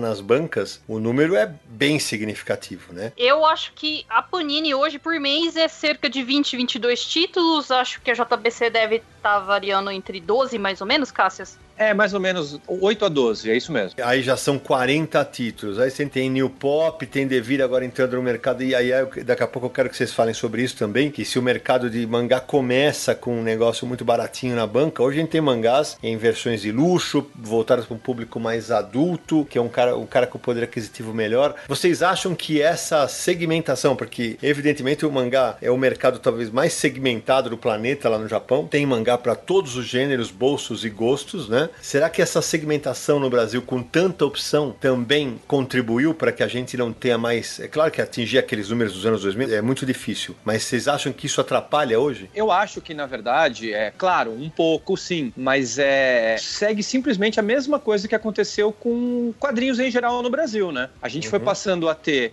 um número cada vez maior de oferta de quadrinhos e a gente não tem um aumento gigante de público leitor, né? O público leitor vai sendo mais ou menos o mesmo. Então é óbvio que você vai tendo diminuição de tiragem para que os leitores escolham quais mangás comprar. Ainda também seguindo o que aconteceu com o mercado de quadrinhos, os mangás vão começando a ter suas edições de colecionador para livraria, preço maior, um valor agregado maior. A mesma coisa. Você tem uma tiragem menor porque não é todo mundo que vai conseguir comprar aquele título naquele preço. Só que eu acho que ao mesmo tempo não dá pra gente, claro, descartar a crise, como você mesmo disse, né, Sidney? E não só. A gente vive uma crise muito grande de distribuição. O Brasil sempre teve um grande problema de distribuição porque é um país enorme, a logística no Brasil é complicadíssima, isso continua sendo difícil, porque você tem estradas que não são boas, você tem assalto, quando você tem uma crise, os distribuidores locais não pagam a distribuidora. Então, na verdade, você também tem um problema que as pessoas não recebem esses mangás, não veem esses mangás ou quadrinhos também. Então, isso também contribui para a diminuição das tiragens e as pessoas, menos gente, conseguir comprar. Então, acho que é uma grande conjunção de fatores, ao meu ver. Tirando aqui do Lobo Solitário, que são hortos concursos, eu não vejo muito clássicos sendo publicados dos mangás, né? A JBC teve Golgo 13, foi a primeira a publicar o Osamu Tezuka aqui, né? E eu lembro da Panini publicando o Crying Freeman inteiro. Saiu na Náusica também. Não, mas aqui o Náusica aqui não chegou a terminar. A Conrad deixou... Mas esse tipo de clássico não tem muito público. público. Aliás, não que tenha editores aqui que possam nos ouvir, mas pelo amor de Deus, alguém termina a Náusica pra gente, vai. Vocês imaginam como são os japoneses, né? É, e não sei se vocês lembram, na época da publicação, o quanto foi difícil pra Conrad conseguir publicar. O estilo de aprovação do Náusica era igual o que a gente tem de Akira hoje. Eles tinham que mandar prova impressa da gráfica pros caras olharem se a qualidade tava boa, se era igual ao do original e publicar. A partir do momento que os caras quebram, não vão até o final e etc., você imagina a confiança que os caras têm no Brasil pra licenciar esse título de novo. Queria saber se não tem interesse ou se não vende, ou enfim, clássicos de mangá, década de 70, 80, não vinga. É que, então, eu acho que agora você especificou sua pergunta. Então, são clássicos da década de 70 e 80, certo? Então, esses clássicos, alguns deles, a JBC já trouxe Akira, já trouxe Ghost in the Shell, são títulos daquela época e que eu acredito que deve ter vendido bem. Assim, Lobo Solitário é mais velho, né, evidentemente. E a gente trouxe Crying Freeman, a gente trouxe também o Samurai Executor, né? A Conrad trouxe alguns também, Sanctuário, se não me engano, também é dessa época. Não foi terminado, eu acho. Não foi, é sensacional esse mangá. É, então, tem vários mangás assim que eles são excelentes, são muito bons, mas eu acredito que o público que começou assim, a estabilizar esse público, né, que nós chamamos de otakus, os otakus, eles querem coisas que estão saindo agora, que são hype, entendeu? Que são hype agora, eles não querem o clássico. Eles querem o que tá na moda agora. E o que tá na moda agora no Japão. Eles não querem exatamente o que os coroa gostavam há 30, 40 anos atrás, entendeu? Então eu acho que esses títulos a gente traz, claro, pra também deixar o catálogo mais interessante. Todo o catálogo da editora acaba tendo um clássico aqui, um clássico ali. Berserk mesmo é uma coisa muito antiga. A gente vai trazer Jojo, a JBC vai trazer Hokuto no Ken, são títulos clássicos também dos anos 80. A gente sempre traz, mas não é... É mais atendendo a pedidos, porque a gente verificou que realmente o público pede com muita frequência esses títulos, porque eles são títulos muito longos, porque tem isso também que a gente não citou até agora, mas mangá começa no 1 e ele continua, né? Então, às vezes tem aí título... Hokuto no Ken, eu não me lembro quantos volumes tem, mas Jojo tem 100 e tralalá títulos, né? Tem que trelar volumes, é muito volume. Então, isso dificulta a gente trazer um clássico, sabe? Você olha e fala, nossa, eu vou ter que publicar 100 e tralalá volume, enquanto eu podia estar publicando, sei lá, 10 séries. Tá, e só complementar, Sérgio, quando ela falou coroas, ela tava se referindo a você, tá? Eu acho que não ficou claro, mas é importante esclarecer. Ou eu não tenho como negar. O Naranjo fala, mas ele é uns 5 anos mais novo só, esse desgraçado. Então... Da minha parte, o que eu acho é o seguinte, a minha percepção é que, na verdade, Naranjo, a Beth, na verdade, já explanou bem e citou vários títulos. Existem, sim, clássicos sendo publicados. Até sempre houve. O que não tem, a gente não tem espaço num mercado, por mais que, tá bom, relativamente, 40 títulos é bastante. Mas se você pensar, 40 títulos não é bastante. Então, num mercado relativamente pequeno, você não tem espaço pra também publicar mais do que 2, 3, 5 clássicos de cada vez, né? Dentre todas as editoras. Então, na verdade, eles estão vindo, só que eles vêm de forma mais devagar. A New Pop mesmo publicou Dom Drácula, por exemplo, né? Então, eles estão publicando vários tezucas mais antigos, né? Metrópolis. A Beth citou, né? Vários... Eu não precisava nem responder, porque ela citou vários títulos da JBC. Obrigado, Beth. Não tem problema, eu compro todos eles. Não, eu sei, eu compro os seus também. Todos nós somos grandes leitores, né? Então, a gente podia começar a trocar, né? O que você acha?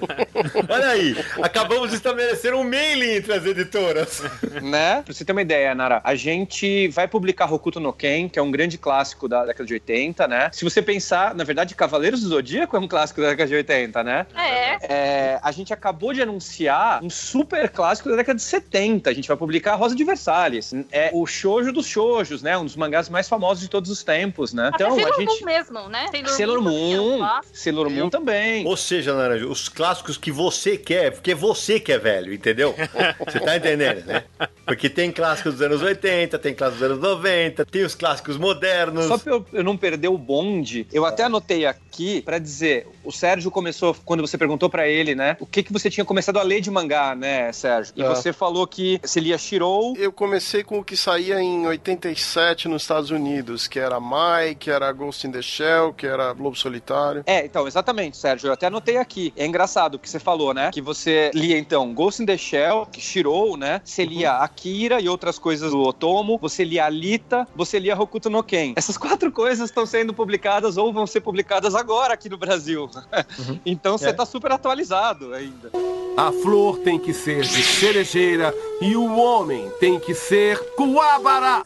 Eu queria voltar um pouquinho atrás quando o Cássio estava falando de distribuição, porque semana passada saiu uma notícia que pela primeira vez na história, no Japão, as vendas de mangás digitais superaram de edições físicas. Tô até lendo a notícia aqui. Ano passado as vendas digitais foram 171 bilhões de ienes, que dá 1,6 bilhão de dólares, e as digitais foram 166 bilhões de ienes. Trazendo esse contexto aí pro mercado nacional, onde tem problema de distribuição, o digital não passa a ser uma opção viável? Bom, na verdade o digital já é uma opção viável, né? Os quadrinhos digitais já são uma realidade, apesar de estarem engatinhando no Brasil, né? Os mangás digitais, né? Quadrinhos digitais a gente já tem alguns anos, né? Algumas experiências aí, né? Social Comics e alguns outros quadrinhos em e-book. Agora, os primeiros mangás a gente conseguiu finalmente trazer em dezembro de 2001, né? A gente já tem mais de 100 volumes aí publicados, estamos em negociação com outras editoras. Então, sim, eu acho que eles podem ser uma ótima solução para questão de distribuição, claro, e para questão de armazenamento. Tem gente que não tem mais espaço para guardar os seus quadrinhos e mangás, né? O único problema, na verdade, é um problema grande que a gente tem no Brasil, é a pirataria, porque, na verdade, as pessoas não estão acostumadas a pagar para ter um quadrinho digital. E aí, então, ainda você ouve muita gente dizendo, mas por que eu vou pagar se eu posso ler de graça o scan, né? Então, ainda passa por uma grande educação também das pessoas, a gente dizer, não, agora é o oficial, você quando compra esse título, você está ajudando o autor, a editora japonesa, a editora brasileira, a trazer outros títulos para o Brasil. Então, esse é um problema, e até mesmo o preço, né? Porque as pessoas ainda têm aquela noção de que o digital tem que ser muito mais barato do que o físico e etc, porque não tem impressão. Mas o digital tem todos os outros custos envolvidos que também fazem com que ele não seja a 70% do preço, entendeu? Então, e você nem pode também fazer o digital muito mais barato, porque senão você deprecia o seu próprio quadrinho impresso. Foi bom você ter levantado esse ponto, Cassius, que é uma coisa que eu queria perguntar para vocês dois, para você e para a Beth. A gente sabe que existe um grande mercado de pirataria de quadrinhos na internet, e eu sei que o dos scans de mangás é poderosíssimo, né? O quanto isso atrapalha no momento em que vocês vão negociar com o Japão? E eu já emendo a outra. Nos anos 2000, os leilões que aconteciam entre as editoras para disputar um título e tal, os valores eram muito altos, por causa que o mercado estava em polvorosa. O Japão sabe, né, que o Brasil não está naquele auge de vendas. A gente não tem mais um super mega campeão de vendas. Eles se tornaram mais maleáveis em relação às negociações? Na verdade, eu não participo da parte de negociação direta do título. Eu participo apenas dando alguma sugestão quando me pedem uma opinião. Então, às vezes eles, você que está mais inteirada, público, o que você acha que o público, o que você acha desse título, ou você acha que nós deveríamos trazer esse título dessa forma ou daquela forma, fazemos proposta disso ou não. É mais ou menos por aí. Eu não participo diretamente com a compra do título em si. Porém, eu sei que, assim, ainda existe leilões em, assim, alguns títulos, os mais concorridos, e o histórico da editora conta muito, pesa bastante, tá? Além do histórico da editora contar, assim, conta bastante, se você já fez alguma cagada muito grande com aquele licenciante, né? Acontece. Já aconteceram no passado, às vezes é uma coisa que nem chegou a público, né? Às vezes é uma coisa, alguma coisa tonta, você errou na cor, errou em alguma coisa, e o licenciante ficou muito bravo com aquilo, às vezes acontece, né? Mas eu acho que uma das coisas que emperra bastante, sim, hoje em dia é a pirataria, porque o japonês, ele não tolera esse tipo de coisa, é intolerável isso, na verdade, é uma coisa que pra cultura deles não faz sentido algum, eles acham uma moedinha de 10 centavos na rua, eles devolvem no posto da polícia. Cultura japonesa é diferente da nossa, e ao mesmo tempo pra nós é muito difícil combater a pirataria exatamente no dia de hoje. Então o Cassius pode até, que eles estão entrando mais nesse mercado digital, a Panini ainda não se aventurou nessa área, a não ser com Mônica, né? A Turma da Mônica tem, se eu não me engano, né, Sidney? Sim, ele também tem Turma da Mônica digital, mas assim, no geral, com a crise, os mangás já têm vendido menos, na verdade todos os quadrinhos, como você mesmo falou, é um item, entre aspas, supérfluo, né? Sim. Então, com a crise, eu acho que muita gente tá migrando de volta pra pirataria. Porque a pirataria, ela... Você não paga nada, né? Você tá pagando só a sua internet e pronto, né? Então, com a crise, eu acho que muita gente parou de colecionar. É claro que com a crise também a gente teve esse problema da distribuição e tudo mais. A Panini criou uma distribuidora pra tentar sanar esse problema. Mas também temos o problema da inadimplência. As bancas não pagam, não retornam o que foi investido pra elas. Elas, né? Você Sim. passa o mangá pra eles, mas eles não te passam o dinheiro. Eles venderam, mas não te passam a grana. Então tem muita inadimplência, tem, são vários problemas que tem aí com a crise e tudo mais. Então eu acho que vai ser cada vez mais difícil a gente conseguir os licenciamentos daqui pra frente, sabe? Acho que não vai ser mais a mesma coisa como era antes, não. E você, Cassius? Na verdade, a Beth explanou bem a situação atual, né? Para as duas questões. Eu participo mais na parte de negociação com o Japão, mas eu não participo na hora do ato, da compra, da proposta. São as minhas chefes, né? Não sei se todo mundo sabe, a JBC são duas donas, né? São duas mulheres que gerem a editora. Mas eu tenho a parte de conversa editorial toda antes com o Japão. Acontece exatamente isso que a Beth falou. Varia muito de título para título. Os títulos maiores ainda geram, sim, concorrência e valores maiores e outros títulos menos, né? E sim, a pirataria é uma grande preocupação dos japoneses. Essa foi uma das coisas que fez com que eles demorassem tanto para deixar a gente trazer títulos digitais para o Brasil, inclusive, porque eles se preocupam muito com isso, em proteger o trabalho deles, né? Então, atrapalha bastante na hora da gente conversar com o Japão. O que eu queria perguntar é o seguinte, quais são os formatos, Cássio, que vocês estão trabalhando com plataforma digital? Então, a gente trabalha e-book, né? A gente tem em todas as plataformas que vendem e-book no Brasil, estão disponíveis. Por exemplo, se você Kindle, você tem o formato para Kindle na Amazon, você tem um Nuke, um Kobo, você tem os formatos para... Sim, infelizmente não tem pro Leve da Saraiva, porque a tecnologia do Leve ainda não suporta ler quadrinhos e tal. Os caras ainda estão atrasadíssimos. Mas tem, você pode ler assim, Kobo, Kindle, tá na Apple Store, tá no Google Play, na Kobo Rakuten, na Amazon, né? Uhum. Então, suporta todos esses formatos. Aproveitando para falar de formato, é exatamente o que eu citei antes. As pessoas acham que é igual quando você vai ler scan, né? Que o cara pega e faz um PDF. E não é assim que você faz um quadrinho digital, né? Você tem toda uma transformação de arquivo da edição física para edição digital, se você tinha uma edição física. Você tem que tomar muito cuidado para, na hora de transformar para digital, não ter moaré. Explica para o nosso ouvinte, Cassius, o que é moaré? Moaré é quando... Pois é, a Beth acho que pode até explicar melhor, porque ela tem uma formação de arte grande, né, Beth? Melhor do que eu. Moaré, basicamente, é quando a imagem fica meio... Como eu vou explicar? Meio quebradiça. Não é exatamente quebradiça, né? Aparecem uns pontos na imagem, né? As retículas, né? Ela fica quadriculada, ela fica pontilhada, isso, né?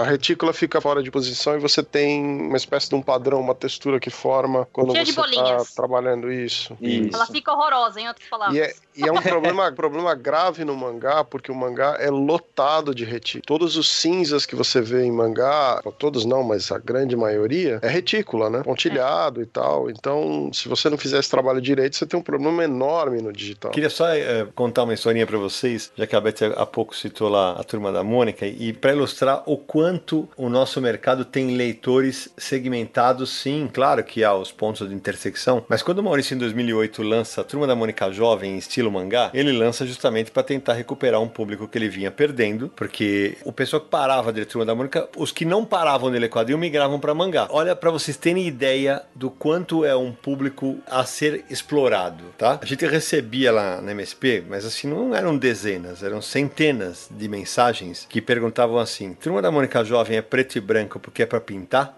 Que engraçado. Quer dizer, era um leitor absolutamente noob, como para usar um termo de internet, né? E que não sabia que o mangá é em preto e branco e que é uma tradição milenar, tal. Hoje isso diminui, é claro, mas é porque ainda tem muita gente que só lê Maurício e não estava acostumado a ler um quadrinho preto e branco. Hoje, com a Turma da Mônica Jovem já com 100 e tantas edições, isso já, talvez essa distância tenha diminuído, mas é realmente impressionante. Agora eu queria aproveitar que a gente está falando de mercado e tal, e pedir para os nossos convidados, dá para contar alguma história bizarra da fase de vocês trabalhando com mangá?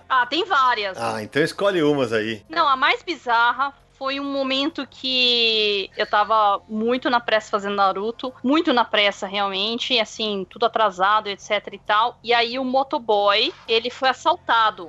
Ele foi assaltado, mas aí até aí tudo bem, né? Ele não entregou a plotter porque ele foi assaltado, beleza. Mas aí eles disseram que a plotter foi roubada. As provas do Naruto foram roubadas. Não roubaram a carteira do motoboy, entendeu? Roubaram as provas do Naruto. Eu falei, nossa, a que pé os otakus chegaram, né? Essa foi, acho que foi a coisa mais estranha que eu já ouvi, assim, da gráfica. Eu não sei se era mentira ou não, entendeu? O pessoal da gráfica, porque às vezes chegam umas plotters também, umas provas da JBC. Quer dizer que o Cassius deve receber várias nossas também. Oh, pô, Beth, você estragou minha história. Eu ia contar exatamente isso. Que é engraçado, como a gente acaba usando algumas mesmas gráficas, né? De vez em quando o motoboy vai trazer prova e traz prova nossa, deles pra gente e nossa pra eles, e a gente devolve, obviamente, né? Mas é duro isso, hein, cara? Mas uma coisa que acho que é importante a gente mencionar pro leitor hoje, quando há o boom no mercado de mangá, a divisão era entre Conrad e JBC, aí depois a Panini começa a entrar, é o ocaso da Conrad, quando a Conrad vai parar. Hoje o mercado é basicamente polarizado entre Panini e JBC, e algumas editoras estão publicando mangá. A Devir tá publicando agora, a Veneta acabou de lançar um mangá, a New Pop, como a gente já falou. A New Pop tem uma quantidade razoável, né? E é um material alternativo. A Dark Side, e tem até algumas editoras pequenas, como a Astral, que lançou, né, Samir? Isso, a Astral também lançou vários mangás, tem alguns anos já, tem uns 3 anos mais ou menos. Tem a Abril, tá lançando também Kingdom Hearts, lançou já algumas edições aí nos anos anteriores, agora tá compilando em edições definitivas, enfim. Star Wars mangá, acho que era lançaram, uma coisa sim. Que a JBC lançou há muito tempo atrás, não sei se é o mesmo... É o mesmo, exatamente. É o mesmo? É o mesmo. Star Wars em mangá. A gente não tinha mais contrato. E aí eles pegaram o contrato da Disney todo, né? Então... Porque só tem uma série de Star Wars mangá, se não me engano. Isso. Falando exatamente disso, que tem várias editoras, né? Eu acho bom só fazer uma diferenciação aí. A New Pop é uma editora bem grande em relação a... Ela não tem o tamanho da JBC e da Panini, mas ela é um terceiro lugar bem na frente dessas outras todas que você citou. Ela é uma editora que já tem 10 anos e tá publicando, inclusive, eles estão aumentando a periodicidade deles, eles têm agora já até 4 ou 5 títulos mensais esse ano de 2018. É um terceiro lugar bem consolidado, assim. Bem lembrado, e fica um abraço aqui pro Júnior Fonseca, e eu acabei de lembrar de uma outra editora que publicou mangá e que parou, a Nova Sampa, né? Sim. Eles lançaram um dos clássicos do mangá aí, que é o Old Boy. Agora, eu vou fazer uma pergunta imbecil, vocês me esclareçam. Old Boy não é coreano, e aí não seria a variante coreana que não se chama mangá, mas se chama manhwa ou alguma coisa parecida? Não, é que o filme é coreano, né? Mas o material original é mangá japonês. É mangá japonês. Boa. É isso. Boa. O filme é coreano. Perfeito. Para aprender o Kamehameha precisa estudar uns 50 anos. Agora, eu queria fazer uma pergunta para a Beth e para o Cassius de estrutura. Porque quando começa na JBC, quando começa na Conrad, as redações eram muito pequenas. Era o Del Greco e mais 1 ou 2 assistentes de artes, o Cassius e 1 assistente de arte. Depois eu chego para trabalhar com o Cassius, a gente tinha 2 assistentes de arte. Hoje, para atender essa demanda que vocês publicam mensalmente, como é a estrutura das editoras de vocês para produzir mangá? Ixi, aí nós vamos entrar em outro quesito, mas deixa o Cássio responder primeiro. Tá bom. Da nossa parte, as pessoas eles não sabem disso, então até vou falar. Tradução é terceirizada, a gente não faz traduções lá dentro, então são tradutores terceiros contratados, sempre do japonês, tá? Lá dentro a gente tem... eu e o Marcelo Del Greco, que somos 2 editores, temos 2 assistentes de texto, a Érica e a Taki, e na parte de arte, um chefe de arte, que é o Denis, que trabalhava com a gente naquela época, né, Cido? Porra, agora ele é o meu chefe. Denis Takata é o meu chefe de arte hoje na JBC. Ele tem 2 assistentes de arte. Então, essa é a nossa equipe editorial. Entendi. E você, Betsy? Então, é porque assim, nós temos 2 redações, na verdade, lá dentro do mangá, porque hoje eu não faço mangá apenas pra Panini Brasil, eu faço mangás também pra Panini México. Olha aí. E da Panini Brasil são 22 por mês, da Panini México são cerca de 28. Então, como são muitos mangás, são mais ou menos 50 mangás por mês, mais ou menos, tá? A média 50, às vezes é mais, tá? 50 mangás por mês, eu tenho mais ou menos 40 pessoas lá dentro. Uau! Caramba! E são os mesmos títulos? Então, tem alguns leitores que já estão espertos, já sabem que a gente faz coisas pro México e etc e tal. E eles já falam, né, os brasileiros, né, o taco brasileiro, que fala que a gente é a Panini mais a JBC do México. É, porque tem coisas que a JBC lança aqui que você lança no México, não é isso? Isso, tem muito mangá, na verdade, que a gente faz pro México e que são da JBC aqui no Brasil. Muito. Porque hoje, desculpa, Beth, hoje só vocês publicam no México, né? É, então, exatamente. Por isso que eu falei naquela hora, eu não acho que o mercado ele reflete a diversidade de duas editoras, entendeu? Ser duas editoras ou ser um selo só, ser uma editora só, não faz a menor diferença. Eu sei por causa dessa experiência com o México, que no México, basicamente, a gente só tem a Panini lá. E lá a gente tem, acho que são 35 títulos hoje, são 2 estúdios fazendo, mas são cerca de 35 títulos, é muito mais, assim, do que a gente era, vamos dizer assim, há 3 anos, que tem 3 anos o mercado lá, né? Mangás. Em 2003, mais ou menos, com certeza não tinha no Brasil 35 títulos. É, a gatinha discordou, é verdade. É, ela não gosta, entendeu? Ela não gosta do México, porque eu fico trabalhando no final de semana. Mas assim, e é um mercado que evoluiu muito rápido lá e tem uma diversidade muito grande de títulos. E inclusive agora começaram a entrar vários títulos que não tem no Brasil, né? É diferente. Agora que está começando a diferenciar em relação ao nosso catálogo, né? E isso explica então agora um negócio que eu confesso que eu não entendia. Algumas vezes eu até curti, compartilhei posts seus pedindo assistente para edição e tal, para trabalhar. E tinha lá, tem que falar espanhol. Eu falava, mas que katsu que tem que falar espanhol se é pra fazer mangá, né? Isso tá explicado. É, porque na verdade a gente faz pro México, né?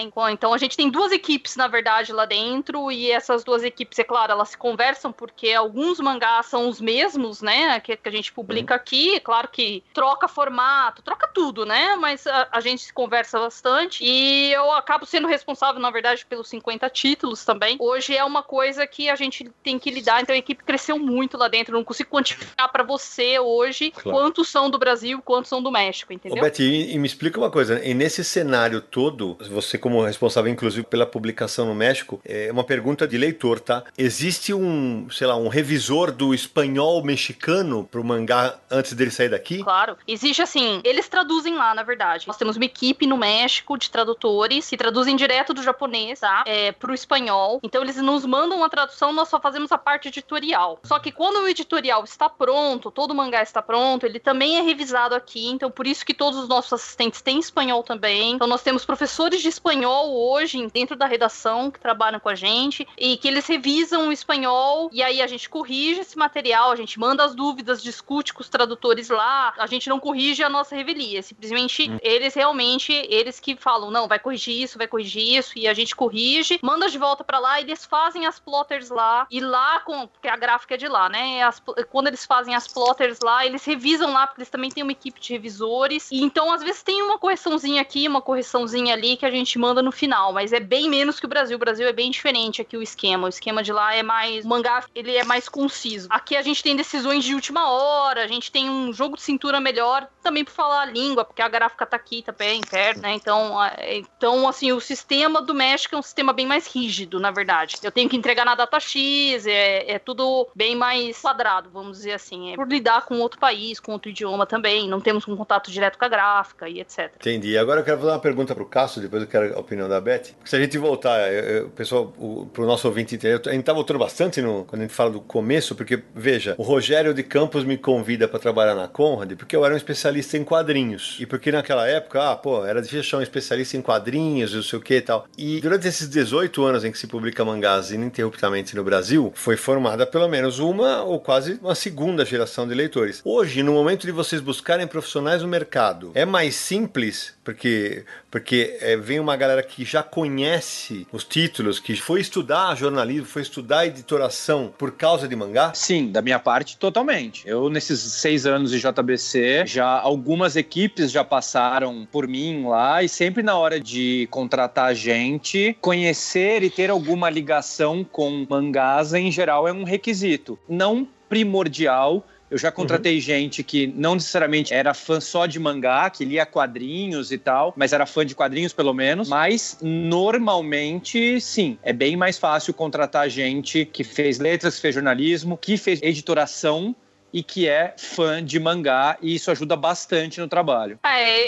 Como o Sidney falou, nossos requisitos são super altos, na verdade, mas sim, não ter que explicar o assistente ali, né, a hora, né, a pessoa normalmente, a maior parte são assistentes, ou por editor mesmo, que mangá se lê de trás pra frente, que as onomatopeias são originais, japonesas, e a gente coloca uma legendinha com o nome. Gente, a cartilha básica não dá, né, pra ficar explicando claro. O tempo todo. Então ela tem que vir meio que básico, assim, saber de quadrinhos, saber um pouco de, em especial, ter uma base de japonês, né, saber alguma coisa, pelo menos saber ler onomatopeias, pelo menos, né, eu acho que é fundamental. E tem umas noções, né, noção de Photoshop, saber mexer bem no InDesign, então depende muito da vaga, né, é claro que um editor precisa saber muito português, então depende muito da vaga, mas gostar e manjar de quadrinhos é essencial, né. Eu acho que a pessoa que manda um currículo pra uma editora assim, em geral, ela tá associada com meios, ela não é um gaiato caindo de paraquedas, não, sabe, a grande maior parte... É claro que hoje tá em crise, aí eu recebi 500 currículos na última vaga. 500 currículos, gente, era muita gente boa, desempregada, eu fiquei realmente muito assustada. E vocês vivem uma realidade, o Cássio e a Beth, o fã de mangá é um fã absolutamente hardcore, né? E aí tem aqueles negócios dos caras ficarem atrás de registro de ISBN, né? Pra tentar furar a notícia de vocês. Como é que é lidar com isso, gente?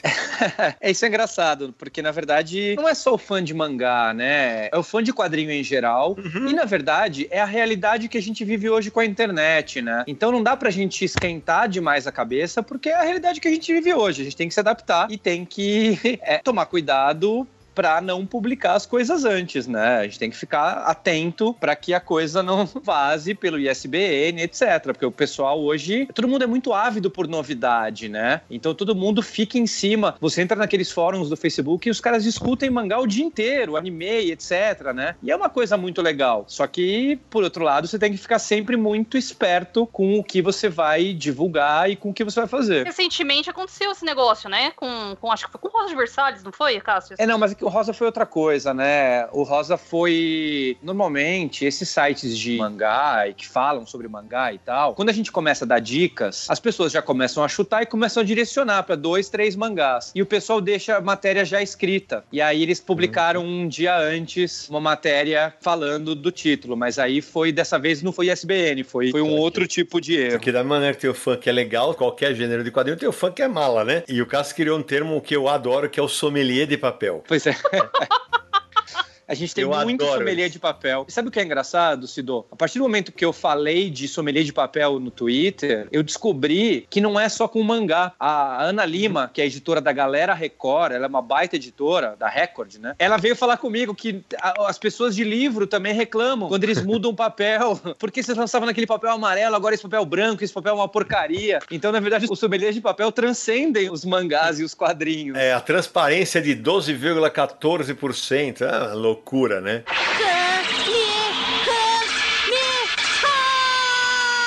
Ô Sérgio, eu quero te botar na conversa perguntando uma coisa. A gente tá falando muito do Brasil e tal, mas hoje um dos maiores mercados de mangá do planeta é a França, que tá aí do teu ladinho e de vez em quando... Você, porque assim, pro nosso ouvinte do Confins do Universo entender, o Sérgio falou assim, pessoal, estou indo fazer compra na Alemanha. E enquanto eu tô indo pra lá, ele vai pra França, entendeu? E eu queria que o Sérgio justamente contasse um pouquinho, porque hoje o número de publicações de mangá na França é enorme e o mercado de BD tradicionalíssimo, no começo, torceu o nariz mesmo, os autores, né?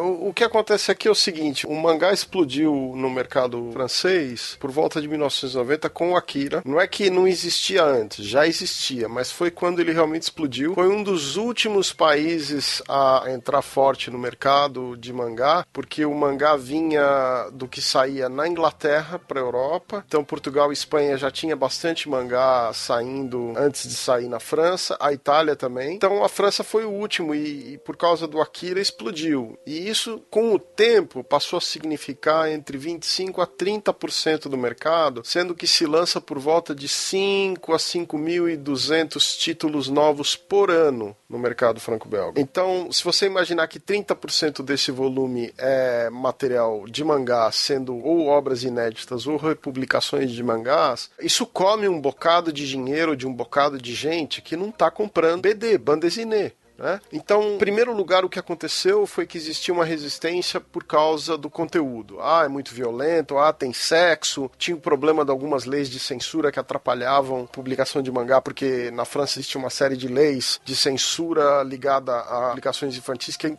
inclusive atrapalham o quadrinho tradicional deles, atrapalhava mais do que agora, mas isso atrapalhou o mangá há muito tempo. Depois teve um outro problema, né? O mangá é um conteúdo mais barato de produzir do que o quadrinho do mercado deles, porque você tem que pagar um advance pro artista, você não paga como nos Estados Unidos, que você paga um valor por página. Você tem essa questão também da cor, e sai num formato menor, não sai em capa dura, tem uma série de diferenças, né? Então, muita gente torcia o nariz, ou ainda torce o nariz, porque come o mercado do artista local, do escritor local, porque você está desviando o público, você está desviando o dinheiro que vai ser dedicado para aquele material, né? Agora, é um mercado muito grande, tá? Você, por exemplo, você entra nos hipermercados daqui, todos eles têm uma área de livro. Nessa área de livros, você encontra sempre gôndolas enormes de quadrinho, assim, com 500, 600 títulos de bande dessinée numa gôndola. Tem uma parte grande dessa gôndola, talvez perto de 300 títulos de mangá. Esse fenômeno também se repetiu na Itália, Sérgio. Eu lembro de ter lido no final do ano passado, porque o mercado francês tem, eles divulgam seus números, né? E a participação dos mangás no mercado francês já ultrapassava, se não me engano, 35% das vendas do mercado francês. Isso é muito significativo. É, ele dá uma variada. Na verdade, quem divulga os números de venda do mercado franco-belga é uma associação de jornalistas especializada em quadrinhos, né? A França está tentando lidar com a questão da bande dessinée de uma maneira mais ou menos como o Japão faz, como um patrimônio cultural, tá? Então, a partir do momento que eles começaram a lidar isso mais como patrimônio cultural, esses números passaram a existir, as associações, elas estão aí, existe um interesse grande em promover quadrinho, em vender quadrinho, em licenciar o material em lugares e tal. E o mangá, ele come, né? O que está acontecendo agora é quem está erodindo o mercado franco-belga agora, por mais engraçado que seja, são os americanos por causa dos filmes. Por qual razão você acha que os mangás fazem tanto sucesso no mercado franco-belga? Olha, se você pegar, por exemplo, um material como o Tintin, tá? Se você pegar um mangá, existem muitas similaridades da maneira como eles trabalham as coisas. O mangá, frequentemente, ele tem cenários muito detalhados, objetos, carros, armas, muito detalhados. As pessoas são simplificadas, as emoções, elas são exageradas e simplificadas. Tintin é muito assim. Vários outros trabalhos da linha clara são assim. Então, primeiro tem uma similaridade, digamos, dessa conceitualização dessas regras, ou desse código de como trabalhar com a linguagem dos quadrinhos, tá? Que é análoga ao material clássico deles aqui da linha clara. Segundo, que eles são mais ágeis, eles são mais dinâmicos, eles têm outras temáticas que não são abordadas aqui. A velocidade do que acontece no mangá é 300 vezes mais rápida do que acontece numa bande dessinée clássica. Então, é muito difícil de você competir. Você precisa de um artista moderno, como, por exemplo, o Marini, que foi influenciado por desenho animado e mangá. O Marini é o Enrico Marini, o suíço, que publica a série Escorpião. Fez o Batman recentemente aí. Para contextualizar pro nosso ouvinte. Então, quando você pega um artista clássico, você tem um trabalho que às vezes é mais devagar, um outro estilo de arte, que eles às vezes acham mais arcaico, né? Uma coisa que eu queria levantar pro Cassius, pra Beth, pro Samir e pro Naranjo, que estão mais mudos do que quadril do Gon, Cássio. Essa só quem entende vai entender, né?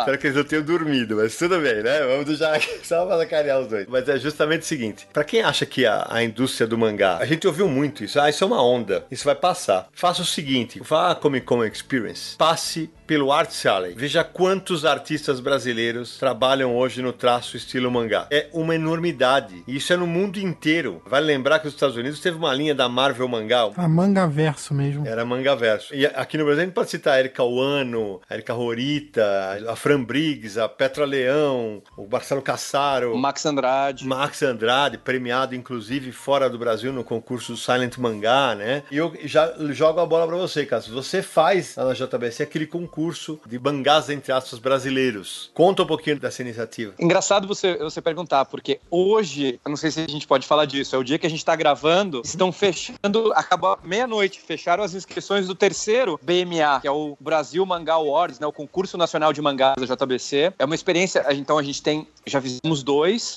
A gente publica os 5 vencedores numa antologia, né? E a gente resolveu fazer esse concurso. A gente tem conseguido fazer de 2 em 2 anos, porque a gente sentiu que era hora de incentivar os autores nacionais, mas não só os autores nacionais que a gente via muito em evento e recebia muito projeto, então a gente queria incentivar esses caras a poder aparecer e publicar suas histórias, né? É muito legal que a partir do momento que tem o primeiro, o segundo concurso, a gente começa a ter contato com os vencedores e conversar com essas pessoas, você vê que exatamente são caras que cresceram lendo os mangás nos anos 2000 e que querem trabalhar com isso, que sonham trabalhar com isso e que vão pra essa área desse estilo de mangá, né? Então, com o concurso, a gente acaba vendo exatamente isso que o Sidney falou. Você tem uma gama enorme de autores brasileiros que cresceram lendo os mangás e que na hora de entrar no mercado ou tentar entrar no mercado, desenham no estilo mangá. Isso é muito bacana. É bem interessante. Ô, Beth, me fala uma coisa. Lá na Panini, eu imagino que também devam chegar projetos de quadrinhos nacionais estilo mangá pra você, né? Não, pra mim não, porque eu não tô envolvida com isso, né? Na verdade, você tá mais envolvido com isso do que eu, porque com certeza com a parte do MSP, né, você acaba pegando várias coisas ali que são artistas que, mesmo a Luca Fadi mesmo, e esse pessoal que tem a publicação deles, autoral, né, e que acabou trabalhando também com a MSP, né. Eu acho que isso a Panini sabe lidar muito bem, você sabe lidar muito bem, e que, na verdade, eu não tenho nem como comportar. Eu não tenho nem como analisar o portfólio e falar, nossa, vamos tocar um projeto autoral e etc e tal. Eu não tenho situação profissional pra fazer isso, entendeu? Eu não saberia nem, na verdade, orientar um profissional a isso. Obviamente seria uma experiência ótima, eu gostaria muito de fazer isso um dia, mas hoje, atualmente, eu não tenho condições. Mas a Panini tem planos aí de repente, começar a fazer isso sim. Eu acredito que vai cair na sua mão, Cid. Ah, não, Maurício, não, pelo amor de Deus, não brinca com coisa séria, Beth. Meu dia já não tem 48 horas, pelo amor de Deus. Cidão, você vai ter que fazer uma gráfica MSP em mangá. Olha, você não fica querendo furo de reportagem, que hoje os entrevistados são o Cassius e a Beth, viu? Não vem com essa gracinha, não, viu? Ah, é de mais de 8 mil! Mais de 8 mil? Bom, antes de encaminhar para o final do programa, acho que a gente não pode deixar os convidados passarem batida, né, Samir? Ah, não, né? A gente tem que dar uma apertadinha e perguntar das novidades, né? E aí, Cassius, Beth, o que vem por aí na JBC e na Panini? Que vocês possam contar, evidentemente, né? Tá, bom, vamos começar com o que já está saindo, mas que está demorando, né? Vamos falar de Akira. Saiu o volume 1 só por enquanto, né? Quando a gente gravou, inclusive, outro podcast, eu contei a dificuldade que era a aprovação com o Japão.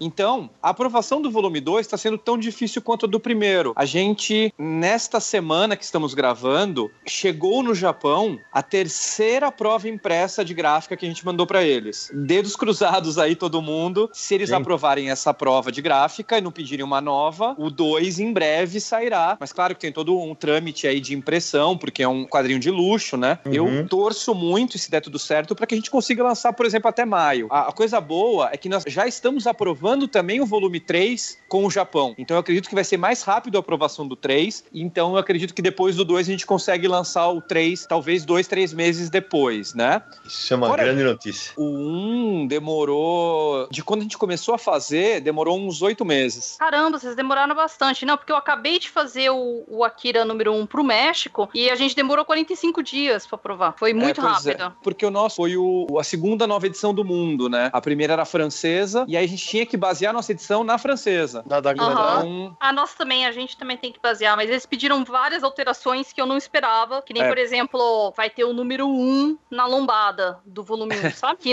vocês não têm, né? E eu achei muito estranho, porque eu, inclusive, justifiquei isso, cheguei a conversar com eles, né? E a Glenat não tem, a JBC não tem, e eles falaram, não, a mexicana vai ter, então vai ter, né? Posso aproveitar a fala da Beth pra contar mais uma curiosidade do que acontece com aprovações no Japão? Então, isso que ela contou é uma coisa que acontece muito, porque de tempos em tempos mudam as equipes de aprovação das editoras. E nesse meio tempo, entre eu aprovar o meu Akira e a Beth aprovar o dela agora do México, teve várias mudanças lá na Kodansha de pessoal. Então, quando muda de pessoal, você pode achar que o manual de aprovação é o mesmo, mas não é.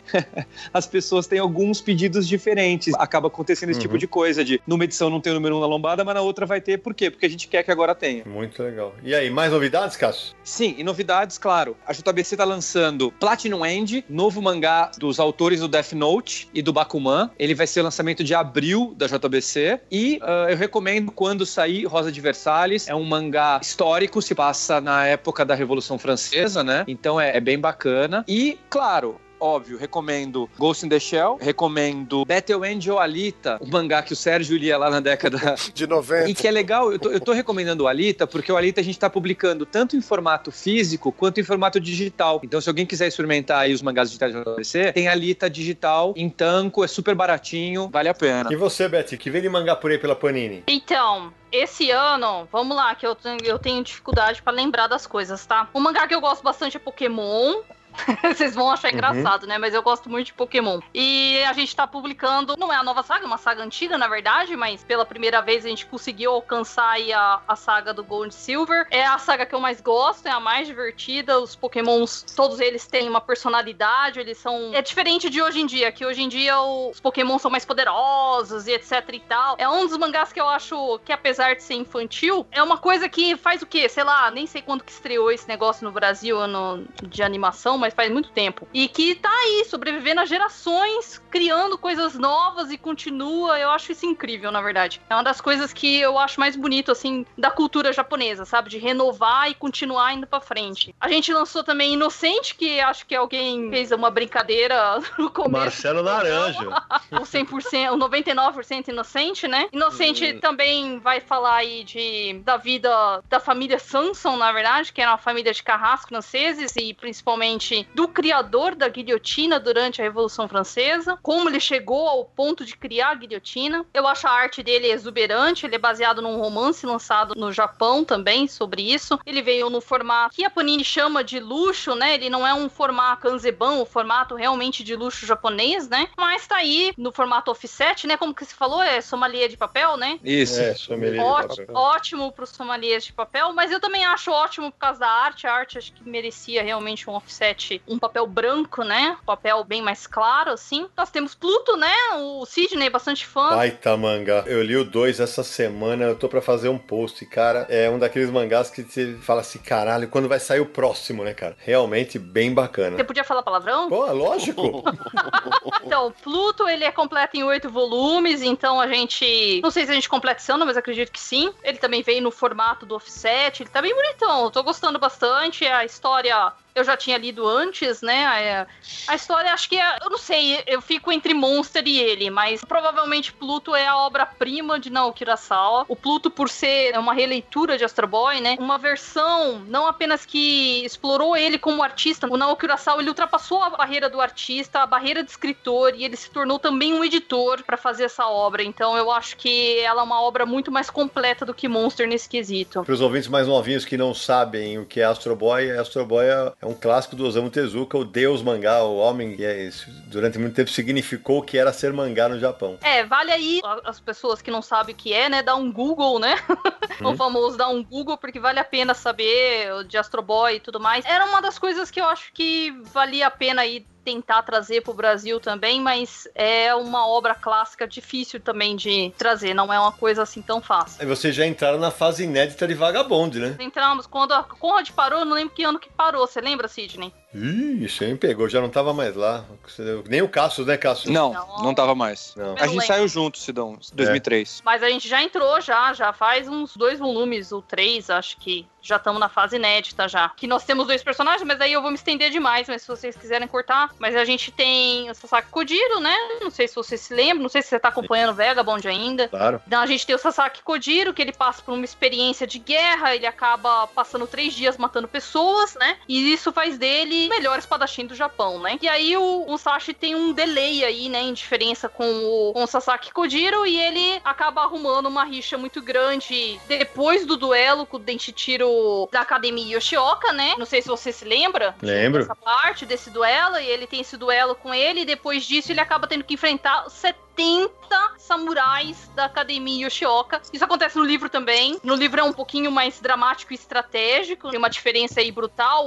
No mangá, ele transformou o Takeginomi, né? O autor, ele transformou o Musashi mais num herói, né? Meio que é vítima. Ele é meio vítima de uma emboscada de 70 caras. E acaba sobrevivendo a essa situação. Mas no livro, ele fica sabendo que os caras vão tentar emboscar ele. E aí ele toma a iniciativa e invade o lugar à noite pra matar os caras. É, no livro é uma coisa assim mais de tática de guerra mesmo. E ele sai matando um por um, no meio da noite, assim, tá lá no meio da noite. No livro é mais punk, na verdade. Porque ele mata a criancinha, ele mata todo mundo, ele não deixa ninguém vivo. Todo o Yoshioka, o clã inteiro Yoshioka, ele mata. Eu acho que eles pararam no melhor momento de Vagabond, sabe? Foi uma coisa meio triste, assim, na época eu fiquei muito, muito chateado, especialmente porque eu comprava o meio tanco, eu não comprava a versão de luxo, sabe? Quantos volumes são? De Vagabond, são 37 no momento, o autor vai retornar provavelmente do hiato logo em breve, agora ele diz quando também, quando que ele vai fazer. É meio complicado, porque ele tem outra obra, né, também em andamento, mais voltado pra essa obra, que é Real, né, história de basquete de cadeirantes, né, de deficientes físicos, e como ele tá mais inteirado com isso,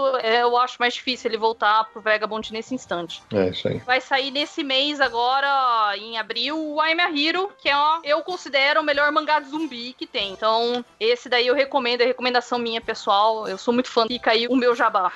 Battosai no nani, miren mo aichaku mo nai ga, sore demo, omae no you na yatsu ni wa yuzurenu yo. Bom, pessoal, o papo tá espetacular, acho que nós vamos ter que fazer mais programas sobre mangá, acho não, certeza, teremos que fazer mais programas sobre mangá mais pra frente, e chegou aquela hora que os nossos ouvintes mais gostam, que é a hora de indicar quadrinhos, né? Hoje, claro, o tema mangás, com nossa convidada Beth, vai ser a primeira a indicar. Beth, pode indicar o que você quiser, um quadrinho que você gosta, que o pessoal mereça ler, manda bala. Ixi! Agora se complicou minha vida, hein?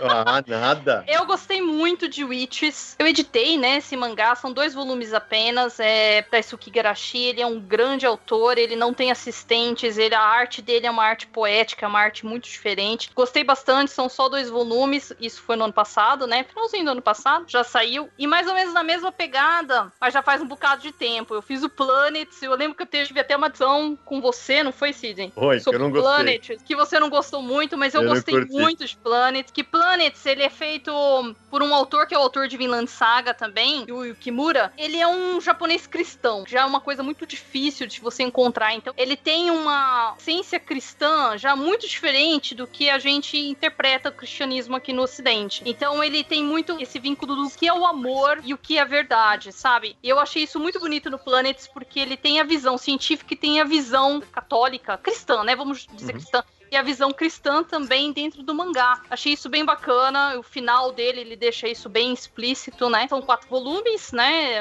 Já foi publicado já há algum tempo. Mas assim, existem lojas, acho que a Panini na loja online dela ainda tem, ainda Planets. Bem provável que Capitão Onigiri também tenha. Talvez a Amazon, é possível que a Amazon tenha ainda. Então fica aí minha recomendação. É Witches do Igarashi e Planets do Yukimura. E você, Cassius? Bom, eu vou indicar 3 mangás. Como você falou aí no começo sobre o Eden, né? Eu vou indicar Eden porque depois a JBC lançou recentemente, né? Eden até o fim. É um mangá de distopia, de ficção científica, futurista, 9 volumes, incrível. Eu queria indicar da New Pop, A Voz do Silêncio. É um mangá muito, muito legal sobre bullying. É um mangá super pesado, muito bacana, fez muito sucesso no Japão. E eu queria indicar também Fragmentos do Terror, um mangá da Dark Side, né? De terror, do Junji Ito, que é o mangá mais recente dele, é volume único e é bem legal. São 3 mangás bem diferentes entre si aí, pra quem quiser ler mangás mais adultos e bem diferentes do que tá acostumado. E você, Marcelo Naranjo? Vou indicar 3 também, ué. Se o Cassius pode, eu também posso. Manda! Sendo bem político aqui, hein? Olha lá, um de cada editora.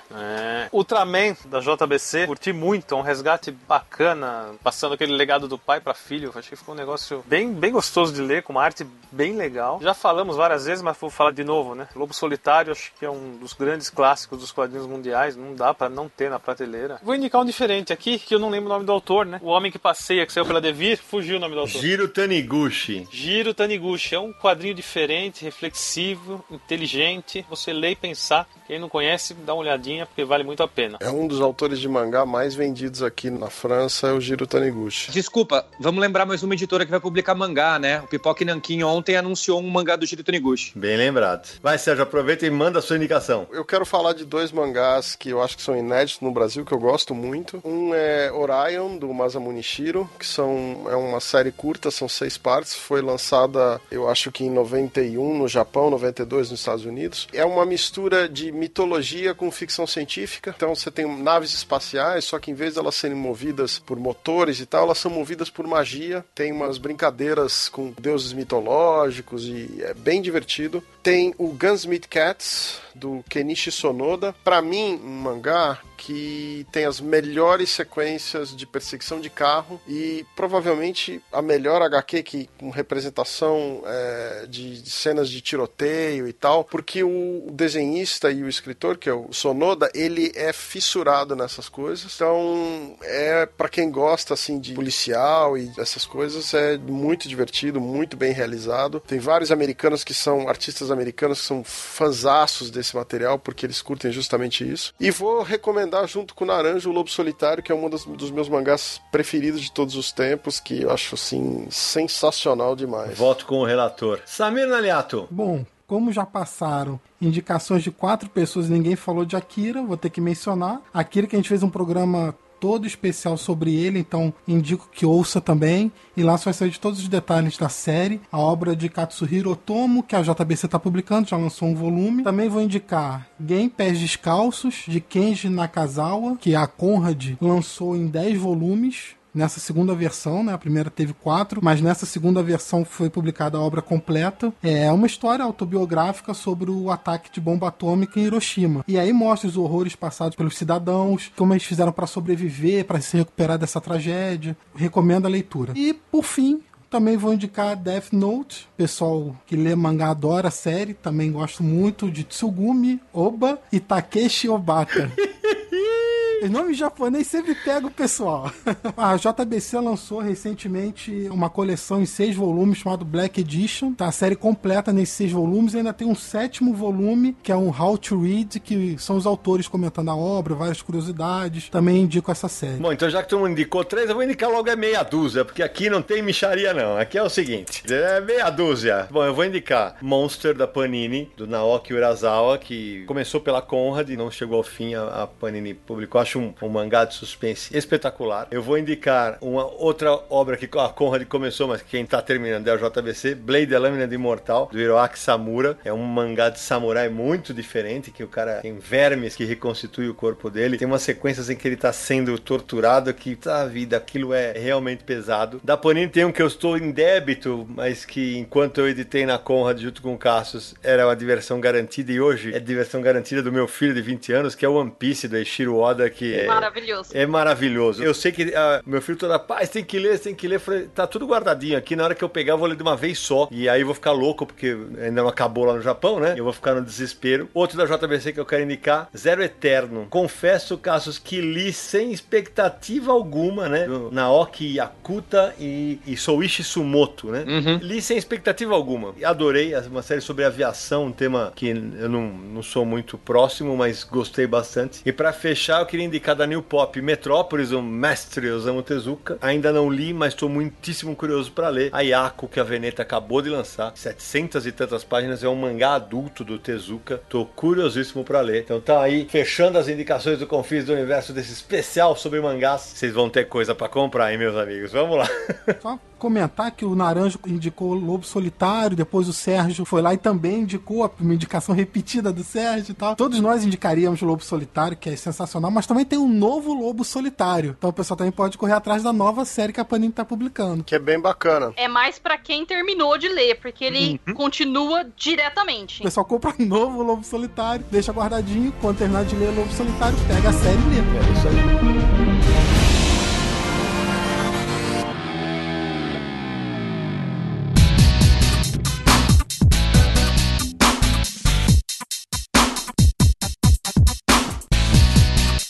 Samir Naliato, e me diz uma coisa, quem quiser encontrar o Confis Universo nessa internet nossa de meu Deus, como é que faz? É muito fácil encontrar a gente pela internet, porque temos vários canais de contato. Então anote aí, para ouvir todos os episódios do Confins do Universo é só acessar podcast.universohq.com. Lá você vai encontrar todos os episódios do Confins do Universo. Estamos no 46º programa, então se você estiver conhecendo a gente agora, pode fazer uma boa maratona aí. Também estamos no iTunes, é só buscar por Confins do Universo, lá você vai poder ouvir todos os episódios também, deixar seus comentários, deixar sua avaliação, e faça isso porque é muito importante pra gente. Para mandar um e-mail é só escrever para podcast@universohq.com ou então mandar uma mensagem de áudio para o WhatsApp DDD 11 94583 5989. Mande sua mensagem porque a gente quer colocar a sua voz aqui no Confins do Universo. Pode fazer qualquer pergunta, pode comentar episódios anteriores, mande sua mensagem.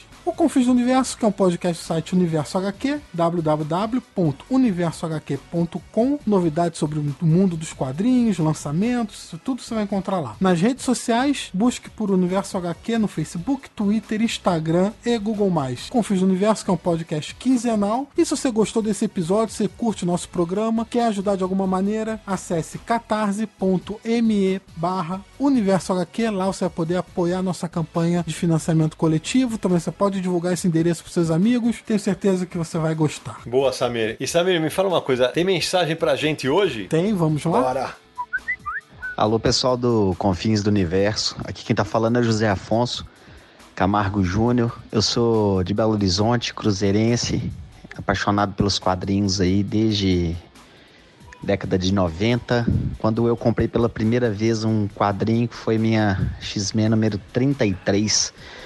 Uma capa do Wolverine que, sinceramente, ainda me traz lembranças muito boas, porque foi impactante. E de lá pra cá foi amor à primeira vista. Acabei de escutar o episódio 45 sobre a Vértigo. Eu confesso que, leitor há tanto tempo, nunca tinha lido Vértigo até esse ano. Comecei com Coffin Hill e depois Corpus, e tô com uma vergonha danada de assumir que eu não entendi nada de Corpus, cara. Mas vamos lá, gosto pra caramba de quadrinhos, então vou correr atrás das dicas de vocês. Parabéns pelo programa, parabéns pelo site, pela carreira de vocês aí junto à Nona Arte. Sucesso, viu? Valeu demais. Ô Zé Afonso, obrigado, cara. Obrigado pela audiência. Cara, não tem o menor problema de você falar, não entendi isso, tô começando agora a ler Vertigo. Que bom que você ainda tá disposto a experimentar diversos tipos de quadrinho e sem o menor tipo de preconceito. Acho que é isso que a gente deseja para todo mundo que gosta de ler quadrinho. Ah, não, mas eu gosto mais desse gênero. Experimente outros. Quando me perguntam sempre qual que é o meu gênero de quadrinho favorito, eu falo que o meu gênero de quadrinho favorito é o quadrinho bom. E tem quadrinho bom em todos os estilos que você imaginar. E o ruim também. Ô Cidão, a gente recebeu aqui uma mensagem de 3 minutos e meio. Ô, louco. A gente não costuma botar mensagens tão longas assim, mas acho que essa vale a pena, tá? Manda, só quero ver que você vai aprontar, vai. Olá, eu sou Fábio Gomes Ribeiro, colecionador de quadrinhos há mais de 30 anos. Eu sou um dos organizadores da Santos Comic Expo, que é um evento anual aqui de quadrinhos na cidade. E que nós já tivemos a presença do Sidney Guzman aqui. Sou um dos fundadores do site HQ Maniacs e também da editora HQM. Só que eu saí logo nos primórdios da editora, então qualquer eventual queixa que você tenha com o final da editora, eu já não tenho mais nada a ver com isso faz muito tempo. Mas brincadeiras à parte, esse período de HQM lá nos começos dos anos 2000 era muito bacana porque nós promovíamos encontros mensais na frente da loja Comics. E numa dessas oportunidades nós conhecemos o Marcelo Naranjo, que foi pelo menos 2 vezes, e o Sidney, que foi muitas vezes lá conversar com a gente, e aquela conversa sobre coletorismo em geral, sobre personagens que a gente mais gosta, sobre os rumos do mercado nacional, e muita história de bastidores, né? E o mais bacana do podcast Confis Universo é que se reproduz exatamente esse mesmo climão de conversa de bar, onde tem convidados muito carismáticos, né? A equipe é muito carismática, e com o acréscimo, né, do Sérgio Codespot e do Samir Naliato, que eu não os conhecia pessoalmente, mas a sensação ao ouvir o podcast me remete a esse período aí de comics, e que eu já os conhecia faz muito tempo. É essa a sensação que passa, né? Já lia, lógico, os textos deles, mas conhecê-lo pessoalmente, e nunca ouvia a voz. Então é muito gratificante ter acesso aos conhecimentos desses dois colecionadores. E elogiar também muito o Cid, né? Ele é um faz-tudo, editor, produz, edita as gráficas MSP, e um colecionador assim, de quadrinhos internacionais. Então é difícil ter um assunto que ele não conheça, mas com certeza, sempre quando ele precisa de um reforço aí de especialista, ele traz convidados muito interessantes. Ou até mesmo da própria equipe, né, do Confins Universo. E o mais bacana, ele não interrompe, ele conduz brilhantemente, né? Não faz que nem o Jô Soares, que faz pedras fora de hora ou acaba roubando a atenção. Ele deixa a pessoa falar, ele conduz muito bem, e a conversa novamente, mesmo sem protagonismos, né? Quem sabe mais acaba falando, e quem tem dúvidas sinceras vai conduzindo o programa e vai fazendo os acréscimos necessários, né? Então, assim, parabéns pelos programas. Os dois últimos são sensacionais, aliás, todos são bons, mas o do Pantera Negra, muito bacana, os convidados. Esse da Vertigo, que nessa hora que a gente percebe que a gente tem 30 anos de colecionismo e não entende nada, porque o panorama que foi traçado, todo o histórico, o trabalho de pesquisa e de colecionismo aí dos envolvidos. E também menção honrosa ao programa sobre Fumetti, que é um material que eu conheço muito pouco, e eu fiquei ali conhecendo um universo novo e muito a fim de comprar coisas novas, conhecer artistas. Então acho que o programa vale para isso, apresentar coisas novas, ou você reviver sobre quadrinhos que você gosta, sempre com informação de qualidade. Então, grande abraço aí, pessoal, um abraço pro Sérgio, pro Samir, pro Sidney e pro Marcelo.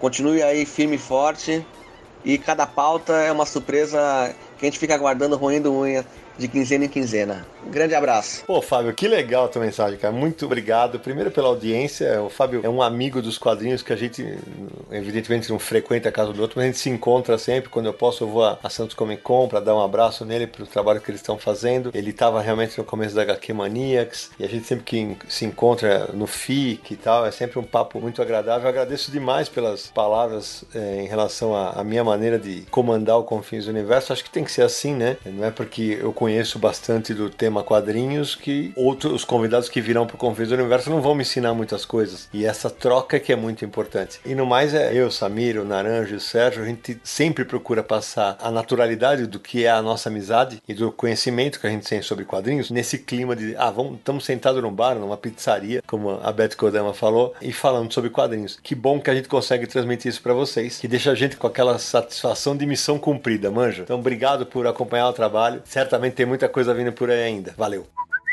Fala, galera do Confins do Universo, aqui é Jean Sinclair, de Fortaleza, Ceará. Prazer estar participando do podcast, sempre acompanho. Obrigado, pessoal, parabéns. E sobre Pantera Negra, já assisti o filme, gostei bastante. Tem problemas, mas no saldo geral o filme é excelente, bastante bem executado. Ryan Coogler ao lado do Chadwick Boseman e todo o elenco, conseguiram fazer uma obra que está bem acima do Marvel Studios, bem acima do que o próprio estúdio tem feito ultimamente. E já entrou para a lista de grandes filmes, ao lado do Capitão América Soldado Invernal, do Capitão América Guerra Civil e do Primeiro Vingadores e do Primeiro Homem de Ferro. Obrigado, pessoal, mais uma vez. Continuem um excelente trabalho no podcast.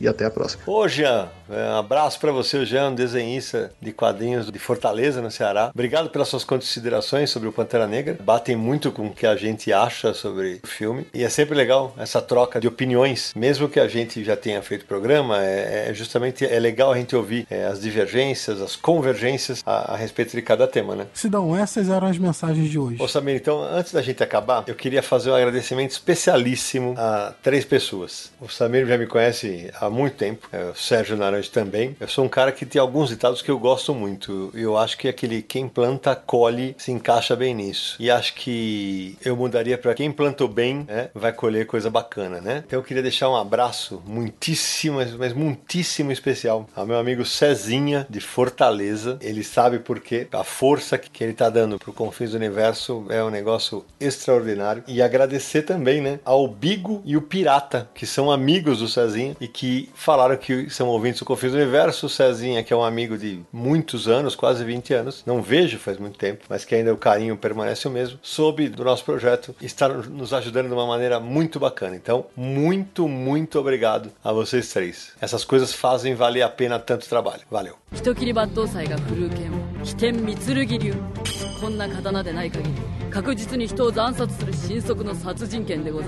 Bom, gente, queria demais agradecer o papo excelente da noite aqui, a paciência de vocês terem ficado gravando com a gente até essa hora. Beth, muitíssimo obrigado pela participação, espero que você volte outras vezes. Eu que agradeço muito, e da próxima vez vamos marcar na pizzaria, todo o Huawei, acho que ia ficar bem bacana, na verdade. Cassius Medawar. Valeu, gente, muito obrigado por me convidarem mais uma vez. O difícil vai ser trabalhar amanhã, né? Mas tá tudo certo. É, porque o amanhã já é hoje, né, Cassius? Esse que é o problema, já entramos no amanhã, esse que é o problema, né? Pois é, o papo foi tão bom que a gente nem viu a hora passar. E falando em amanhã, Sérgio Codespot, já aproveita e se despede e fala que horas são aí. Aqui 10 para 5 da manhã.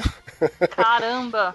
É, então tem esse problema que meu dia já começou praticamente, mas eu queria agradecer a Beth e o Cassius pela presença aí, esse papo tão divertido, essas informações aí diferentes que a gente de outra forma às vezes não tem. Agradecer todo mundo que patrocina o Universo HQ, o Confins, colabora com o Catarse, que é muito bacana. Samir Naliato. Eu deixo um abraço também para os nossos apoiadores do Catarse, para todo mundo que ouve o Confins do Universo, milhares de pessoas que baixam, já estamos chegando a 500 mil downloads, e um abraço pra todo mundo, até o próximo episódio. Marcelo Naranjo. Alocep, Amishorp, que é isso? Ele leu de trás pra frente, pô.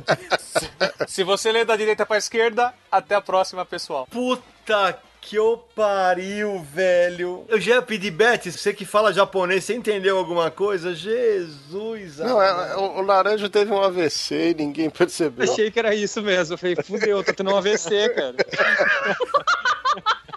Já pensou que horror, gente? Meu Deus do céu, olha o que o cara... É que você não conhece o Naranjo, Beto. É, o Naranjo é o piadista campeão. E a culpa é dos nossos ouvintes que ficam dando corda, que gostam dessas palhaçadas que ele faz, velho. A culpa é dele. Eu vou mandar o Naranjo pro choque de cultura, na verdade, viu? Ele tem talento pra isso. Aí quando ele tiver tendo um AVC de verdade, ninguém vai acreditar. Esse é o problema. Bom, eu queria terminar agradecendo a Beto, agradecendo o Cassius, Naranjo, Samir, Naliato, Sérgio Codespot e a todo mundo que está apoiando o Projeto Confins do Universo, que a gente tenha mais papos como esse, falando de quadrinho bom sendo produzido no Japão, no Brasil, na Itália, em todos os lugares do mundo. E a gente se encontra no próximo episódio de Confins do Universo! No dia mais claro ou na noite mais densa, você está deixando a nossa presença. Faça uma boa viagem de volta, mas não fique disperso. Nos encontraremos no próximo episódio de Confins do Universo.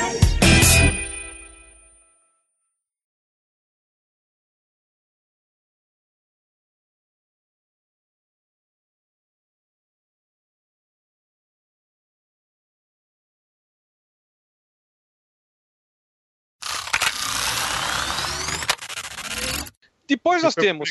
Por qual editora mesmo, Marcelo Naranjo? Editora Peixe Vivo. Peixe Grande! Peixe Vivo!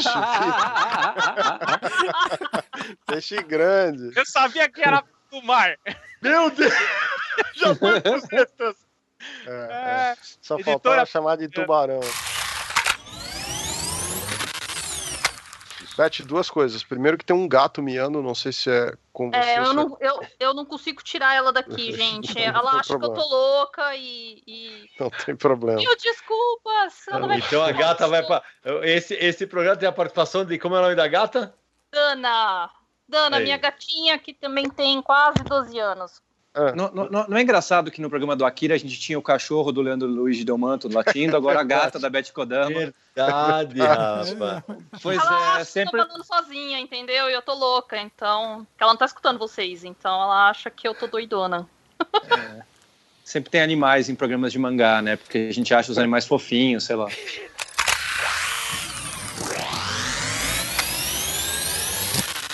A fase do Dragon Ball pequenininha é sensacional, né? Do Goku pequeno, né? É... Peraí, vou repetir porque do Goku pequeno ficou muito caralho. Então vamos lá. Monográfico. Vou repetir essa frase, já fui pros extras, vamos lá.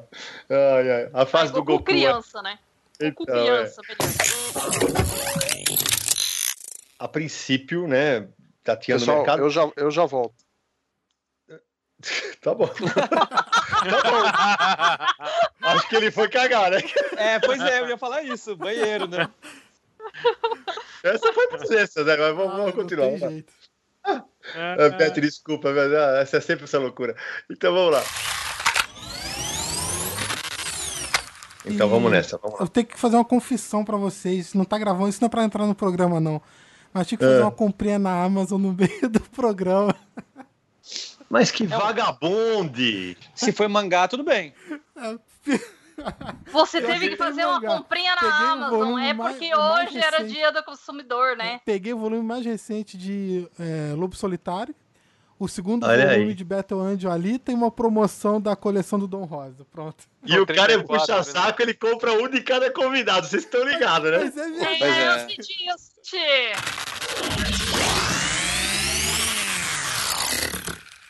Este podcast foi editado por Radiofobia, podcast e multimídia.